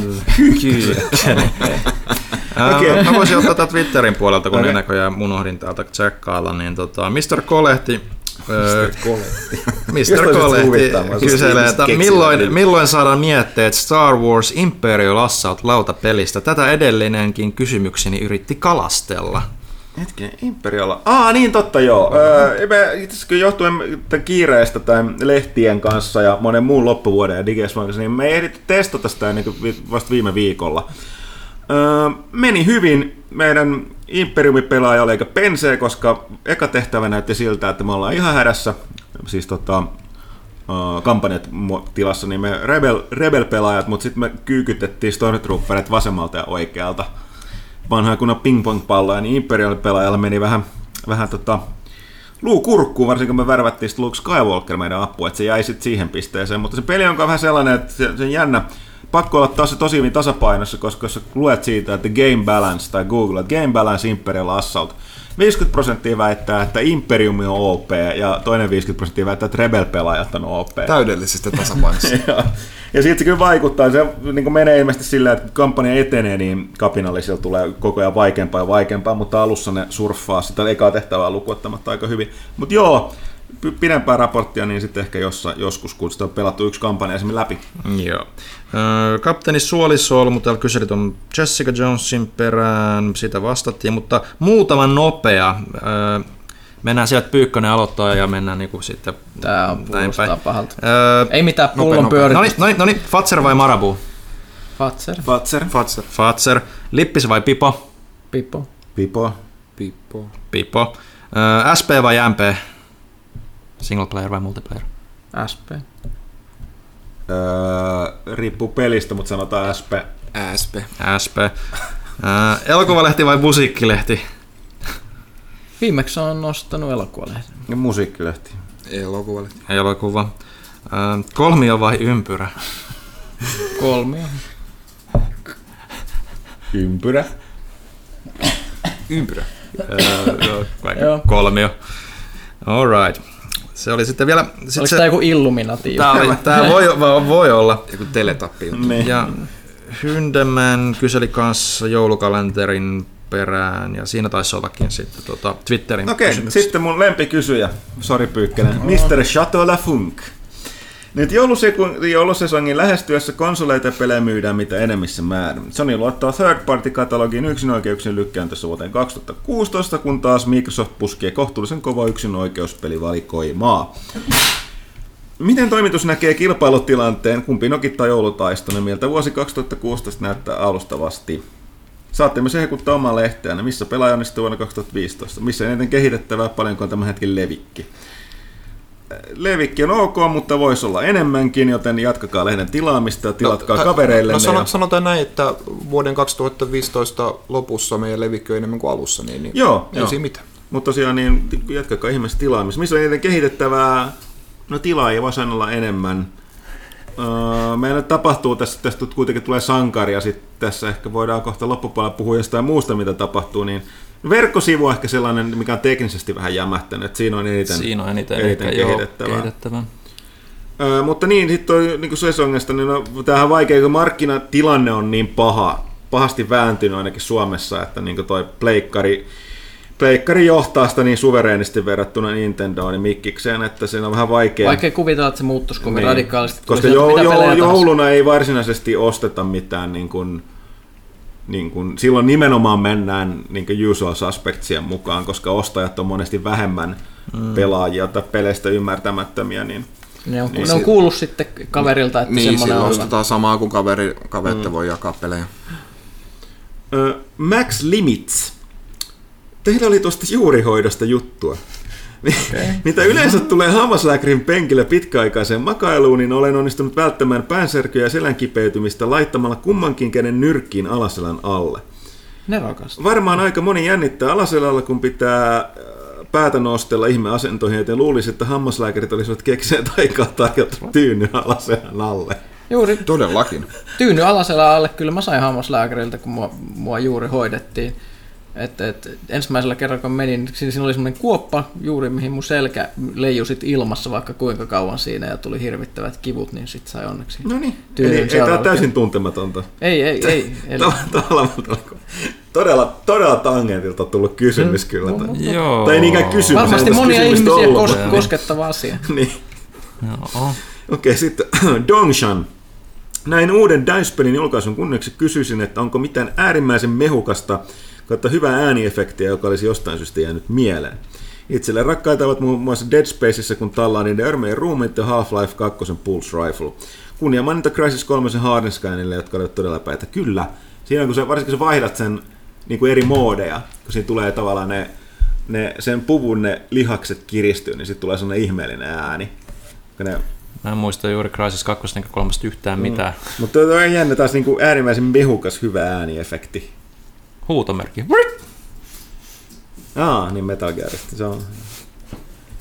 Mä pidän yleensä kaikista semmoista, kun on joku power armor ja sitten se pitää hirveät semmoista ääntä, kun kävelee. Esimerkiksi Fall- Falloutissa on nauttinut siitä äänestä, mikä tulee, kun kävelet power armorilla, erityisesti se, kun hyppää talon katolta jo, johonkin. No sit, pää- sit tähän itse Dicein peliin liittyen ja muutenkin niin kuin ajankohtaisesti tietysti, tietysti onhan tä- tä- tämän ikä- ikäisenä niin se valosappelin aukeamisen ääni. Niin. Mä yleensä mainitsen näissä keskusteluissa Turokka 2, missä on ase Cerebral Bore, mikä tämmönen hakeutuva, hakeutuva pikku, pikku pora-ammus, mikä, minkä sä ammut vihollisen päähän ja sitten tulee semmoinen todella ikävä just tämmönen hammaslääkärin poran ääni, kun se menee sitten kallon läpi ja sitten kun se pääsee sinne aivoihin, niin se räjäyttää pään. Kyllä kannattaa ihan YouTubettaa se ääni, että se on niin hyvä semmoinen, semmoinen se on toisaalta just semmoinen niin pora, mutta siinä on tiettyä semmoista mehukkuutta siinä, kun ne aivomehut lentelee sieltä. Turok 2. Juu. Ehkä Sitten se on pora. Sinarkkos, Huttunen, mikä on pisin asenimi, jonka tiedät? Mä oon pahallani, kysymys on väärin aseteltu. Kysymyksen pitäisi olla Huttunen, mikä on pisin asenimi, jonka muistat? Koska herra jästä, sehän mä nyt, niin kuin, se mitä mä tiedän ja muistan on kaksi aivan eri asiaa. Tietysti niin kuin ulospäin se on varmaan niin kuin sama asia, mutta en mä niin kuin, Joku Destiny Wacky pyssy varmaan. niin, niin, mutta tässä on, tämä, että tämä, kertoisi muuhunkin, niin Sinarkoksi on kysymys Pyykköselle. Pyykkönen, mikä on pisin asenimi, jonka olet nähnyt Fallout 4? Se on varmaan joku, jonka rakensi, jonka it- itse teki joku, joku Night Vision Scoped, ää, joku, joku, joku. Siinähän tulee, kun sä pistät niitä modeja siihen kiinni, niin si- siitä tulee niin pitkiä, että ne ei enää mä näy kokonaan siinä ruudulla. En mä niitä muista, koska mä aina välittömästi, jos mä teen tuommoisen aseen, niin sitten mä vaihan siihen sen uskottavamman nimen. Kuten. No Esimerkiksi mulla on semmoinen revolveri, joka lisää 25 pistettä bleed damagea jokaiseen luotiin, mikä itse yllättävän tehokas on, mutta tosi nopeasti kolme luotia vatsissa johonkin, ne kaikki bleedit stäkkäytyy ja tulee hirvittävä verenvuoto ja viholliset kuolee siihen, missä on, sen, sen nimi on Red Wedding tietysti. Täältä mä, mä, mä käytän tosi värinimiä, mulla on semmoinen haulikko, jossa on plasma damage lisää ja se on Green Dragon, koska se vetää se on se niin vihreän hohtava hauliparven kun sä yskäset sillä päin vihollista ja muuta. Kai, kai sä tiedät, että Green Dragon on myöskin eräänlainen drink. Joo, joo, joo, ei se, ei se haittaa yhtään tässä yhteydessä. Tiedät myöskin tänne, että se drinkin tietyt ainesosat ovat Suomessa laittomia. Joo, no en mä sitä ole ikinä vetänyt, että ei, ei siinä mitään, mutta joo, eli, eli mä poistan kaikki pitkät aseen nimet. No niin. Parani Pekugram, mikä oli lapsuutenne paras joululahja ja kuinka reagoitte, kun saitte sen? Tuli. Olihan se aika moni keksintö jo. niin. Todennäköisesti joku kirja, josta mä tykkäsin sit tosi paljon. Mä sain aika monesti jotain Stephen Kingin semmoisia hirveän paksuja kirjoja. Niin. Mä tästä mun lapsuudesta on niin pitkä aikaa, mä muistan niitä. Mutta joo, mun Nämä on tylsä parasta, vastaus, mutta nämä on, niin- nämä on vaan totta. parasta oli jouluna sitten, kun oli hyvä, hyvä syy valvoa, kun oli saanut jonkun hyvän kirjan lahjaksi ja sitten luin koko yön. Tämä on varmaan viides kerta, kun mä kerron tästä, mutta Super Nintendo A Link to the Past, siitä se oli varsin maaginen jouluyö, kun sitä, sitä tuli pelattua. Joo, tätä pari kertaa, koska mä muistan, miten mä vastasin viime kerralla tähän näin, mutta kyllä mä muistan sen yhden joulun, kun oliko nyt minä, minä vuonna toi Ocarina of Time nyt ilmestyi, niin tota, 98. 98, niin tota, kattelin koko joulu Aaton muun TVltä jotain peliluolaa, missä se oli sen arvostelu tai jotain ennakkoa, kun nehän pyöri ne ohjelmat sieltä miljoonan kertaa peräkkäin, niin sitten taas se tulee, että saankohan mä sen tänä jouluna, joululehäksi tänä Saitko? Ja Sain! Yes. Ja sitten se oli ihan, niin kuin aivan huikeeta. No niin. Se, se paikka sen, että edellisvuonna mä sain Star Wars Shadows of the Empire sen sijaan, että kun mä toivon Golden Knight. Hyvin, hyvin tehty, Ville. Sen lisäksi saanut sut vastaamaan mielenkiintoista kysymyksiä, sait mut oloni tuntee entistäkin vanhemmaksi. no niin, hyvä. No niin, parani Pekugram Pyykkönen, kauhun asiantu- asiantuntijana kysyn sinulta, mikä on pelotta, pelottavin peliin liittyvä creepypasta juttu? Peliin liittyvä kriippa. Mä, mä, mun mielestä ne ei ole ikinä niin nämä pelijutut se, että Pokemonissa tapahtuu mukaan jotain jännää tai jotain. Ne, ne, on mulla ollut, ollut silleen hirveän pelottavia. Ne, ne, ne, ne ei vaan jotenkin, mä, mä, mä, mä, en, mä en kykene näkemään sitä kauhua, mikä liittyy siihen, että jossain kummitteleva Pokemon-moduuli tai joku tai, tai tällainen. Niin, ei, ei, ei, siis mulla, mulla on jotenkin semmoinen yksinkertaisen. Mua ei, mua ei pelit pelota silleen. Mä, mä en kykene kuvittelemaan sitä tilannetta, missä peli olisi jotenkin uhkaava. Pyykkönen on man without fear. Ei mä pelkään ihan muita asioita. että, että tämmöisiä creepypastat, jotka on ihan, ihan muihin asioihin, ne on paljon, parempi. Sitten perään paremmin Pekugrammi vielä toivoo, että saisiko Johannesta vakio, vakio, vakionaisjäsenen kästiin. No se on ainakin tällä hetkellä vähän vaikeaa, koska Johanna asuu Lon- tuolla Englannissa. Joo, mutta- varmaan tuommoinen edestakainen Lontooseen ja Helsingin Joo. välinen ravaaminen tulisi aika Joo. kalliiksi.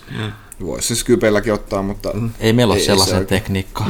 Tai on me tekniikkaa, mutta Niin, mutta me sitten Mikki, no niin joo. niin. Voitaisiin tehdä niin kuin tuossa Modern Familyssä oli, että sellainen Segwayn tapainen skootteri kuljettaa semmoista iPadia, jossa sitten näkyy tämä naama, ja se voisi olla ikään kuin meidän vi- virtuaalinen toimisto. Ja Okei, onnistu nyt.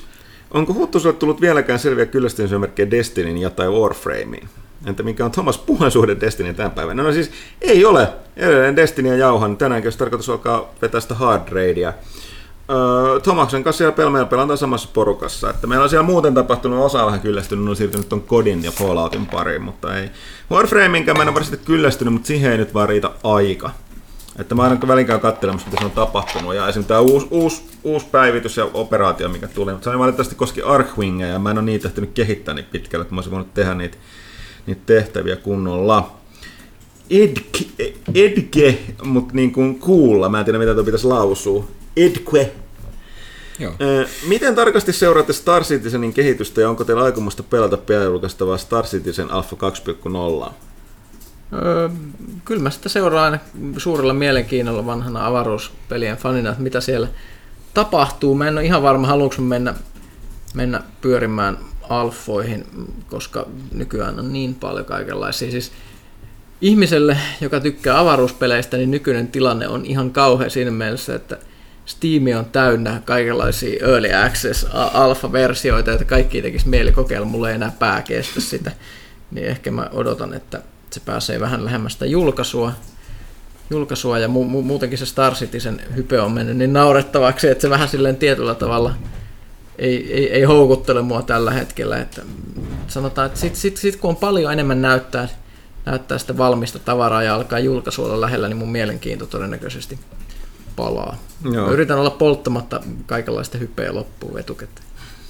Sitten Ed Quick ja kysyy vielä, että mitä mieltä olette Valven hiljattain julkaistusta ensimmäisen sukupolven laitteista Steam Controller, Steam Link ja Steam Machines? Miten tarkasti, tarkasti seuraatte Steam OSn kehitystä?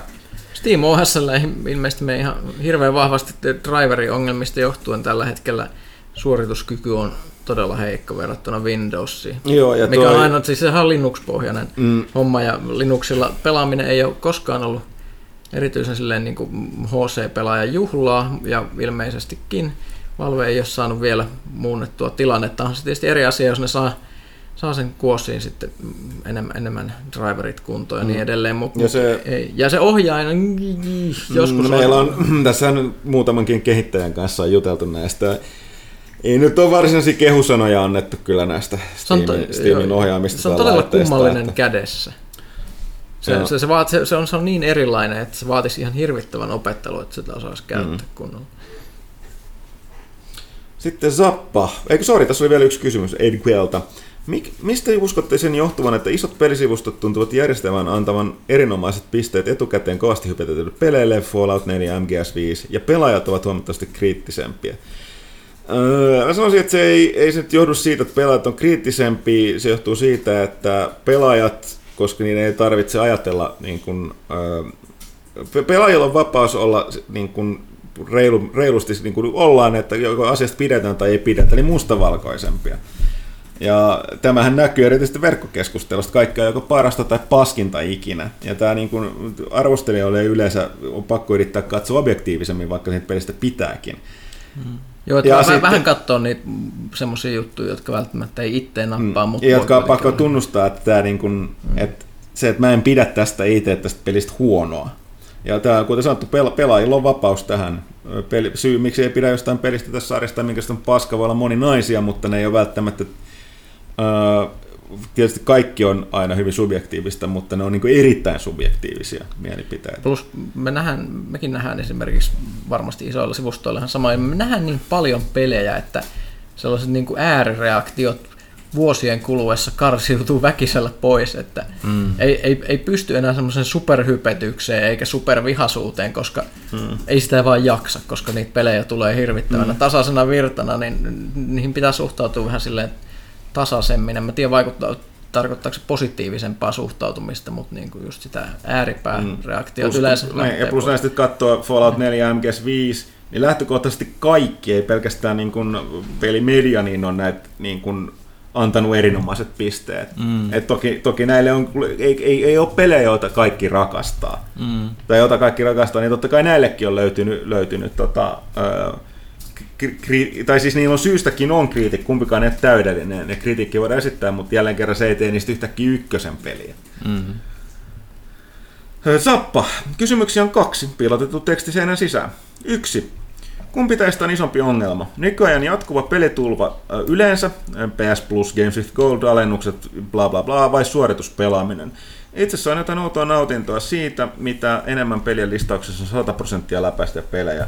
Nykyisin tulee jopa etukäteen katseltua pelien saavutuksia, jotta tietää jaksaako peliä tahkota. Tiedän todella typerää. Asiahan ei olisi ongelma, jos kiinnostavia pelejä tulisi vaikka joka toinen kuukausi. Lainausmerkit sen vuoksi tässä ongelmassa, että kuitenkin nautin tuosta suorittamisesta ja monet, onneksi monet peleistä tarjoavat jotain erilaista tällaisille tahkoajille. Esimerkiksi nyt työn alla olevan Super Time Force Ultran Hardcore vaikeustaso. Kun eri pelitila, sillä normaalista poiketen ei hahmoja voikaan käyttää enää, jos sillä on mennyt kuolemaan, ellei pelata sitä toisella hahmolla. Loistava ratkaisu sen sijaan, että lyötäisiin vain kovemmat vastukset ja vähemmän kestävyyttä pelaajan hahmoille. Näenkin, että sen lisäksi, että joutuu ajoittain puskemaan itsensä joidenkin pelien kohtien läpi väkisin, saa myös ajoittain sellaista, mistä jäisi erilaisella pelityylillä kokematta.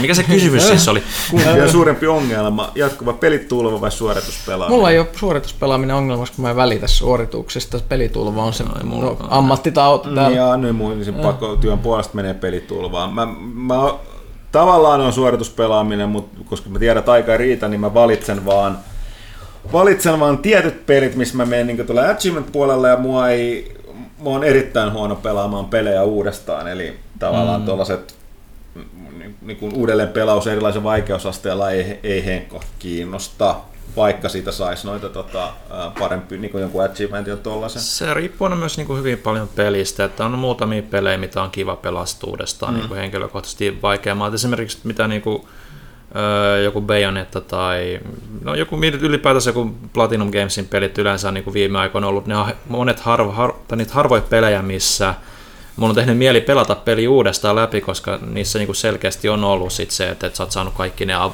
avo, ne kaikki voimat ja kyvyt, ja mm. se on sitten ollut ihan eri pelikin on monella tavalla sitten toisella pelikerralla.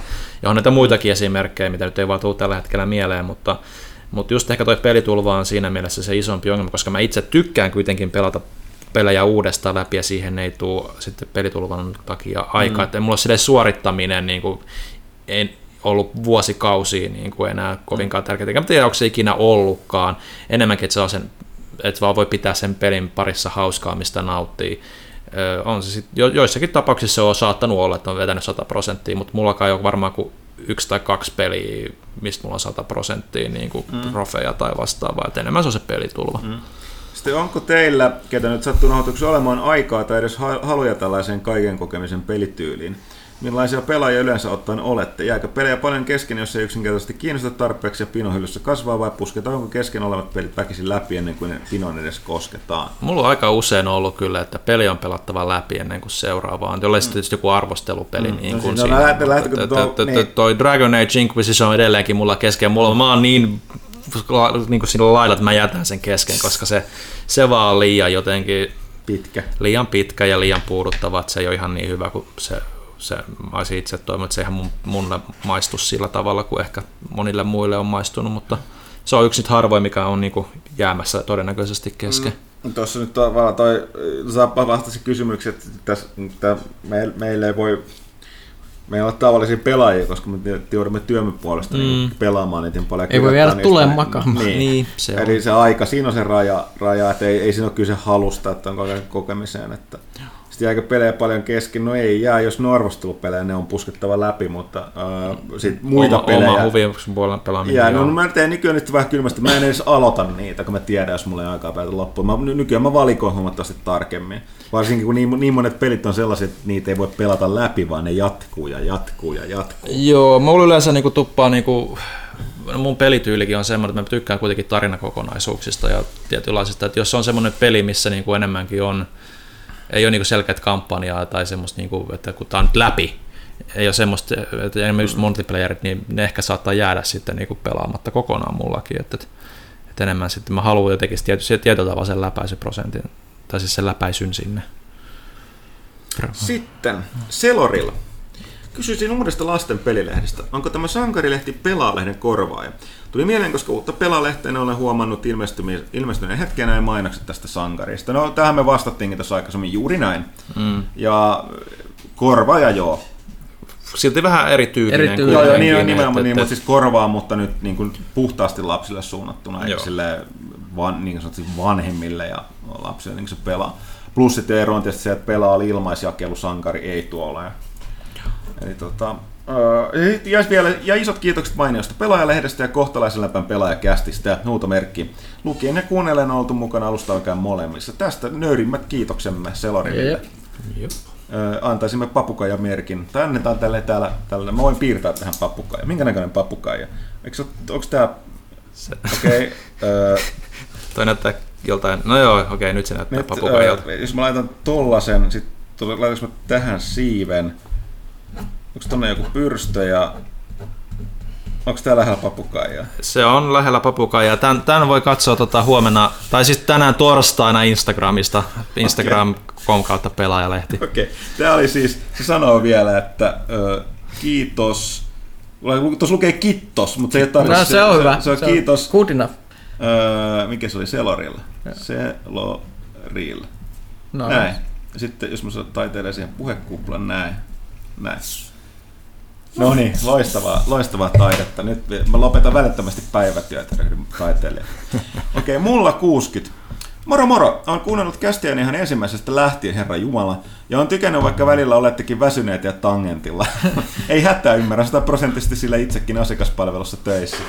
Joten kiitos näistä viihdykkeistä, jatkakaa samaan malliin. Kiitos, kiitos ja nöyrimmät kiitokset jos se mulla 60 Ja nyt siihen kysymykseen. Koska tykkää kuunnella herra Pyykkösen ja Ruuttosen väittelyjä ja avautumisen, niin kysyn teiltä kahdelta, mitä kaikkea Star Wars prequel-trilogiassa on mennyt pieleen. Toki, toki muut saavat vastata kanssa laatusettiä luvassa.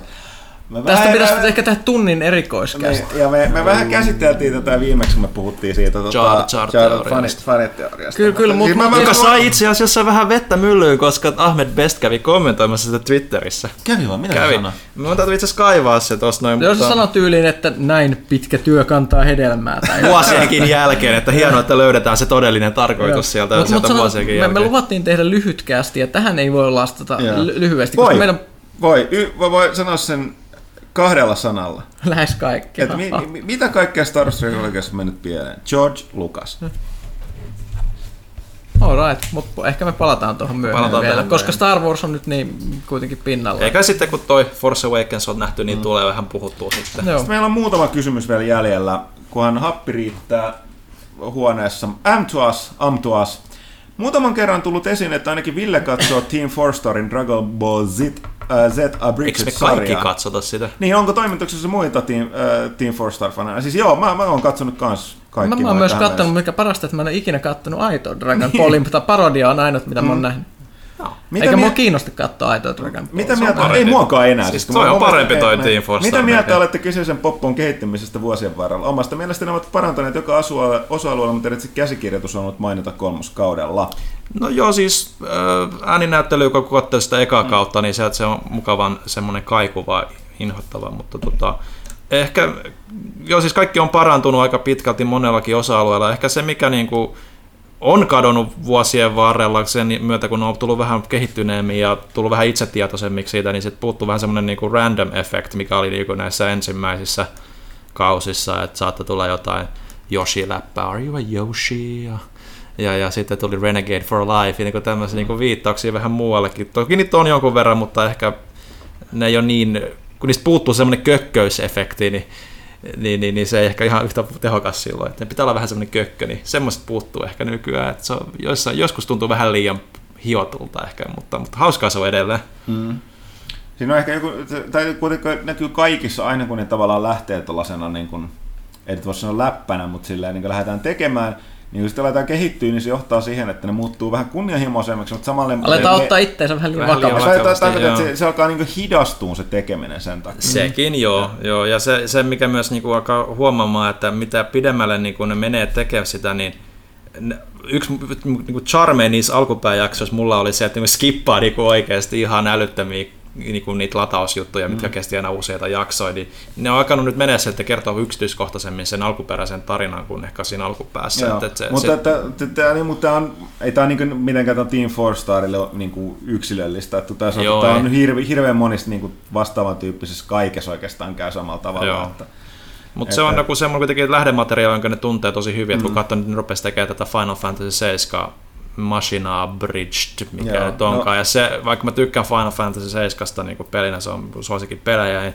musta se ei ole kovin hauska. Se jotenkin vaan ei siinä ole saanut sitä no, no toimimaan. tulikin tämä, että oletteko tsekanneet heidän muita projekteja, projekteja kuten Helsing Abridged? No, sitä en ole Mä katsonut. katsoin itse asiassa Helsing Abridged, niin ne jaksot, mitä ne oli tehnyt tuossa joku pari kuukautta sitten siihen mennessä.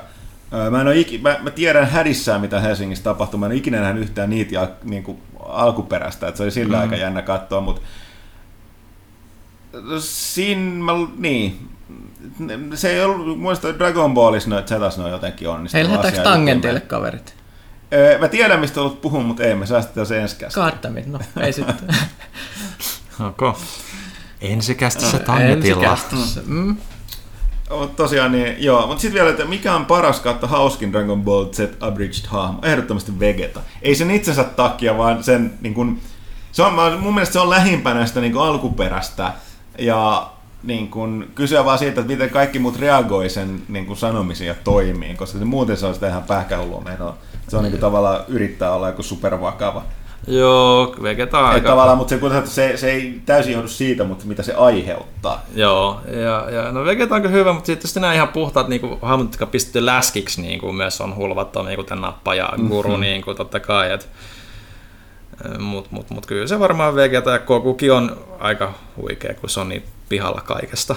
Mm, Goku on enemmänkin sellainen kanssa katalyytti, että se tekee muista hauskaa omalla typeryydellään. No joo. Tai idealla, niin just tää Vegetasta mustache. Mustache. Ka 10 tunnin biisiversio siitäkin löytyy jo. Okei, sitten vielä pari kysymystä. Kansalainen. Onko Huttunen jo päässyt seikkailemaan Hearthstonein uusimmassa lisarissa The League of Explorersissa? Kyllä olen. Eka osahan ilmestyi viime viikolla, tai eka, niin eka seikkailu. Jos on, niin mitä mieltä Discover-mekaniikasta ja mitä kulma uusimmasta laudasta on mukavinta naputella? Öö, olisiko ollut hetkinen öö, vasenta alanurkkaa, siellä, siellä mä oon toistaiseksi naputella veneitä. Mutta niin, mitä mieltä Discovery? Discovery, niin, se on jännä juttu. Kaikki pelit, niiden pitää kehittyä, varsinkin näiden korttipelien, että tu- tuoda uusia mekaniikoita tai ideoita, että se pysyy tuoreena. Mutta mä en tiedä, mä en ehtinyt lukea muiden, muiden tota reaktioita tuohon, mutta Discoverhan luo vielä lisää tällaista randomia. Eli aina kun te paileissa tapahtuu jotain, niin lukee Discover, niin sä saat RNGnä sen Discover-kortin määräämissä rajoissa jotain tota, ö, niin kuin kortteja. Eli ne, jotka ei tule sun pakasta, vaan sen ulkopuolelta. Niin se on vähän sellainen, että et, niin, vaikea sanoa. Se vaan tuo sellaista lisää RNG, mitä mä luulen, että nämä, jotka pelaa sitä tosissaan, erityisesti turnauksissa, ei välttämättä arvosta niin paljon. Tässä satunomaisen pelaajalle on paljon hauskempia, koska ö, se myöskin aiheuttaa sen, että niin vastustajakaan ei koskaan voi tietää. Että se, se mahdollistaa sen, että sä vedät yhtäkkiä hatusta kir, niin kirjaimellisesti sanottuna jonkun kortin, joka pelastaa sut niin kuin sun pakkaset vastustajan taktiikalta tai jotain. Mutta et, kuten sanottu, se on pääasia, että se elää, mutta saa nyt nähdä, nähdä että miten toiset iskee enemmän. Mun mielestä lisää sitä randomi, randomiutta siinä pelissä, mikä ei välttämättä ole kaikkien mieleen. Sitten kansalaiset toinen kysymys Blizzardin peleistä. StarCraft 2 sai tarinalle jonkinlaisen päätöksen Legacy of the Voidin myy- myötä. Onko sitä kerätty pelaamaan vieläkö Cerberus toimii? Joo. Eli tää, näihin tota, Protosseihin keskittyvä kampanjaosa, joka myöskin päättää tämän tarinan, tuli ulos viime viikolla. Kävi se, mulla oli tarkoitus arvostella se, mä aloin pelaamaan sitä ja sitten oli sellainen, että mä en ole ikinä pitänyt Protosseista, mä en ole ikinä pelannut niillä juurikaan. Ja sitten tuli tällainen, että mä hädituskin pääsin ekan tehtävän läpi, koska mä en yhtään ymmärrä, miten ne protosseja pitää pelata. Ja yritin tokaa tehtävän, mutta ei, mä en, ei, ei pysty. oli pakko lopettaa. Lehtosen Miikka taitaa tehdä meille nyt se arvostelu. Mä en, Tää on vaan tällainen outo juttu. Mä en kykene pelaamaan Protossa. Mä en osaa, enkä näe mä edes oppia, että mä en edes voi pelata Legacy of the Voidin ää, läpi, joten mun on katsottava varmaan netistä, mitä se tarina, tarina päätyy. Cerberus mun mielestä on toiminut va- ainakin tota, Tämä nyt ei niin paljon tuonut lisää niille ne muutama yksikkö ja jutun mutta noille tota, muille, muille roduille, mutta aikaisemman lisärin myötä niin kyllä. Niin ja totta kai siis mitä muilla, no mä en tiedä, voisi jos Protossa voi pelata kanssa jotain Sergrussia toi niiden, niiden joukoilla. Ehkä en tiedä, mä en, mä en osaa pelata niin. Ja viimeinen kysymys. Tämä piti tulla lyhytkästi, mutta tuli aika pitkä. Sanottava sille, että kysymykset on ollut hyviä, mm-hmm. vaikka ne valtaosa tulikin tällä kertaa tät, niin kuin pelkästään saitilta, mutta nyt on ollut hyviä kysymyksiä. Kiitos siitä muuten tässä välissä. Bobu, voiko mielestäni elokuvamaisia pelejä arvostella samalla tavalla kuin elokuvia? Tämä tuli mieleen, kun luki arvioita Until Dawnista, jossa muun muassa kritisoitiin tarinan juustoisuutta ja hölmöyttä, vaikka peli selkeästi yritti olla tahallaan kuin pöljä kauhuleffa kaikki ne kliseineen. Öö, niin, naisin, tai että olisi kyse meidän arvostelusta. Ei varmaan, koska mä pidin siitä Niin, ja siis tää, niin kun, tätä niin on mun mielestä Pyykkönen nimenomaan... Niin Että se toimii siinä kau- kauhuelokuvan niin. genressä tosi hyvin mun mielestä. Siis se, se oli hyvä elokuva. Siis tämä oli mun mielestä elokuvamaisia pelejä pitää ja voida arvostella myös elokuvina, jos ne haluaa olla elokuvia, mutta sitten niiden pitää olla hyviä elokuvia. Joka- Ja mm. siis usein elokuvamaisten pelien ongelma on se, että esimerkiksi niin se rytmitys ihan päin helvettiin. Ei ne ole minkäänlaisia hyviä elokuvia, jos ne jyhmää jossain kohtauksessa etenemättä mihinkään niin kuin va- vaikka kuinka kauan ja tälleen, että et, se, se, se, on vai- vaikea kysymys, koska niiden pitäisi myös pysyä tosi, mun mielestä Until Dawn toimii elokuvana tosi hyvin, koska esimerkiksi mitä se on rytmitetty, mitä se pitää myös sen vierestä katsovan pelaajan, jos joku toinen pelaaja toinen katsoo, niin se pitää sen koko ajan viihdytettynä, koska se ei jää sille junnaamaan. Paitsi alku. Joo, Pelasin, no- no, pelasin, no- pelattiin sitä alkua ja kaikkea sitä get on with it. Siis, äh, se, se, Se on se, se, se, se, se on Niin. kauleffa, siis se on se tietty etu, että se on niinku pidennetty versio kuitenkin siitä samasta, että siinä on aika hyvin annettu aikaa sille hahmojen esittelylle. Se on joidenkin mielestä ollut, ollut liian hidas. Mun mielestä se alkukin oli ihan jees, koska se, se, se, osuus, missä kaikkien luonteenpiirteet, näennäiset luonteenpiirteet ikään kuin esitellään, niin se on, se, on hirveän oleellinen osa sit sille mm. teurastukselle, koska sit ihmiset osaa päättää, että kenestä ne tykkää ja kenestä ei. Mm. Mutta joo, en tiedä. Sitten Bobu viimeinen kysymys, joka onneksi on vähän erilainen ja sopii erittäin hyvin tähän loppuun. Jos teidän olisi pakko valita, ottaisitteko mieluummin sormien pituiset jalat vai jalkojen pituiset sormet? Mä voin vastata kävely sormien pituisilla jaloilla olisi aika helvetin vaikeaa, että kun mun täytyy sanoa, että jalkojen pituiset sormet. Niin. No, niin Kun me se- kuitenkin se- lonkeroilla voisi Niin. varmasti saada aikaa vaikka Niin. mitä asioita. Joo. Kannattaa mennä lukemaan myös Stephen Kingin öö, novelli aiheesta. Mikä se nimi oli? Se oli... Öö, se liittyy, tämä muista, muista että mi- mi- mikä tämän nimi on tämän tarinan. Se oli Nightmares and Dreamscapes kokoelmassa. Mutta siinä on semmoinen kaveri, joka katsoo sitä Amerikan, Amerikan tupla- ja kuitti-ohjelmaa, siis sitä Double Je- Jeopardy. Mm. Ja, ja sitten tosissaan sen vessanpöyntö, eikö hetken, ei se tulikin, anteeksi, altaasta, eli, eli siis vessan pesualtaasta tulee semmoinen sormi, joka vilkuttelee sille sieltä, niin kuin sieltä viemärin välistä.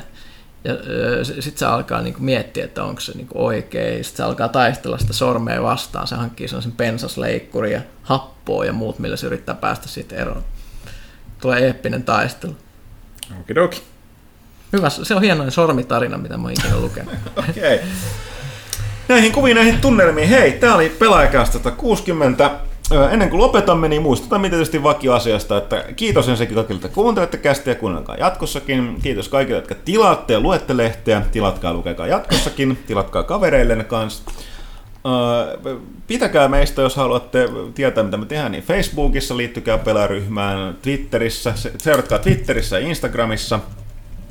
Ja tota, sitten kilpailuista. Tällä hetkellä käynnissä on, on, on, on tota, pari, pari kilpailua. Toinen on toi marraskuun lehden tämä Fallout 4-kisa, missä voi ajankohtaan sopia, vaikka lunta ei meillä olekaan voittaa Fallout 4 pelin, mutta sen lisäksi myöskin, myöskin tota, Fallout, muun muassa Fallout 4 lumilaudan. Sen lisäksi meillä on menossa aika päheä Dragon Quest-faneille kisa, eli toi, mikä tämä nyt 3DS on tää ei, kun Dragon Quest Heroes, Niin. tämä collect, Slime Collector's Edition Joo. PlayStation 4. Joo. Niin se oli Pleikkari nelosella ja se on aika makeen näköinen setti. Joo, siinä on aika muhkeasti lisäkamaa, niin kuin se on niin kuin ihan kunnon kollektori. Joo, niin kuin, ja että- se, kummatkin kisat on pyörii vielä, no toi itse asiassa päättyy Kyllä ne vielä on vähän aikaa Joo, vähän aikaa. No joo, mä käyn osallistumassa niihin.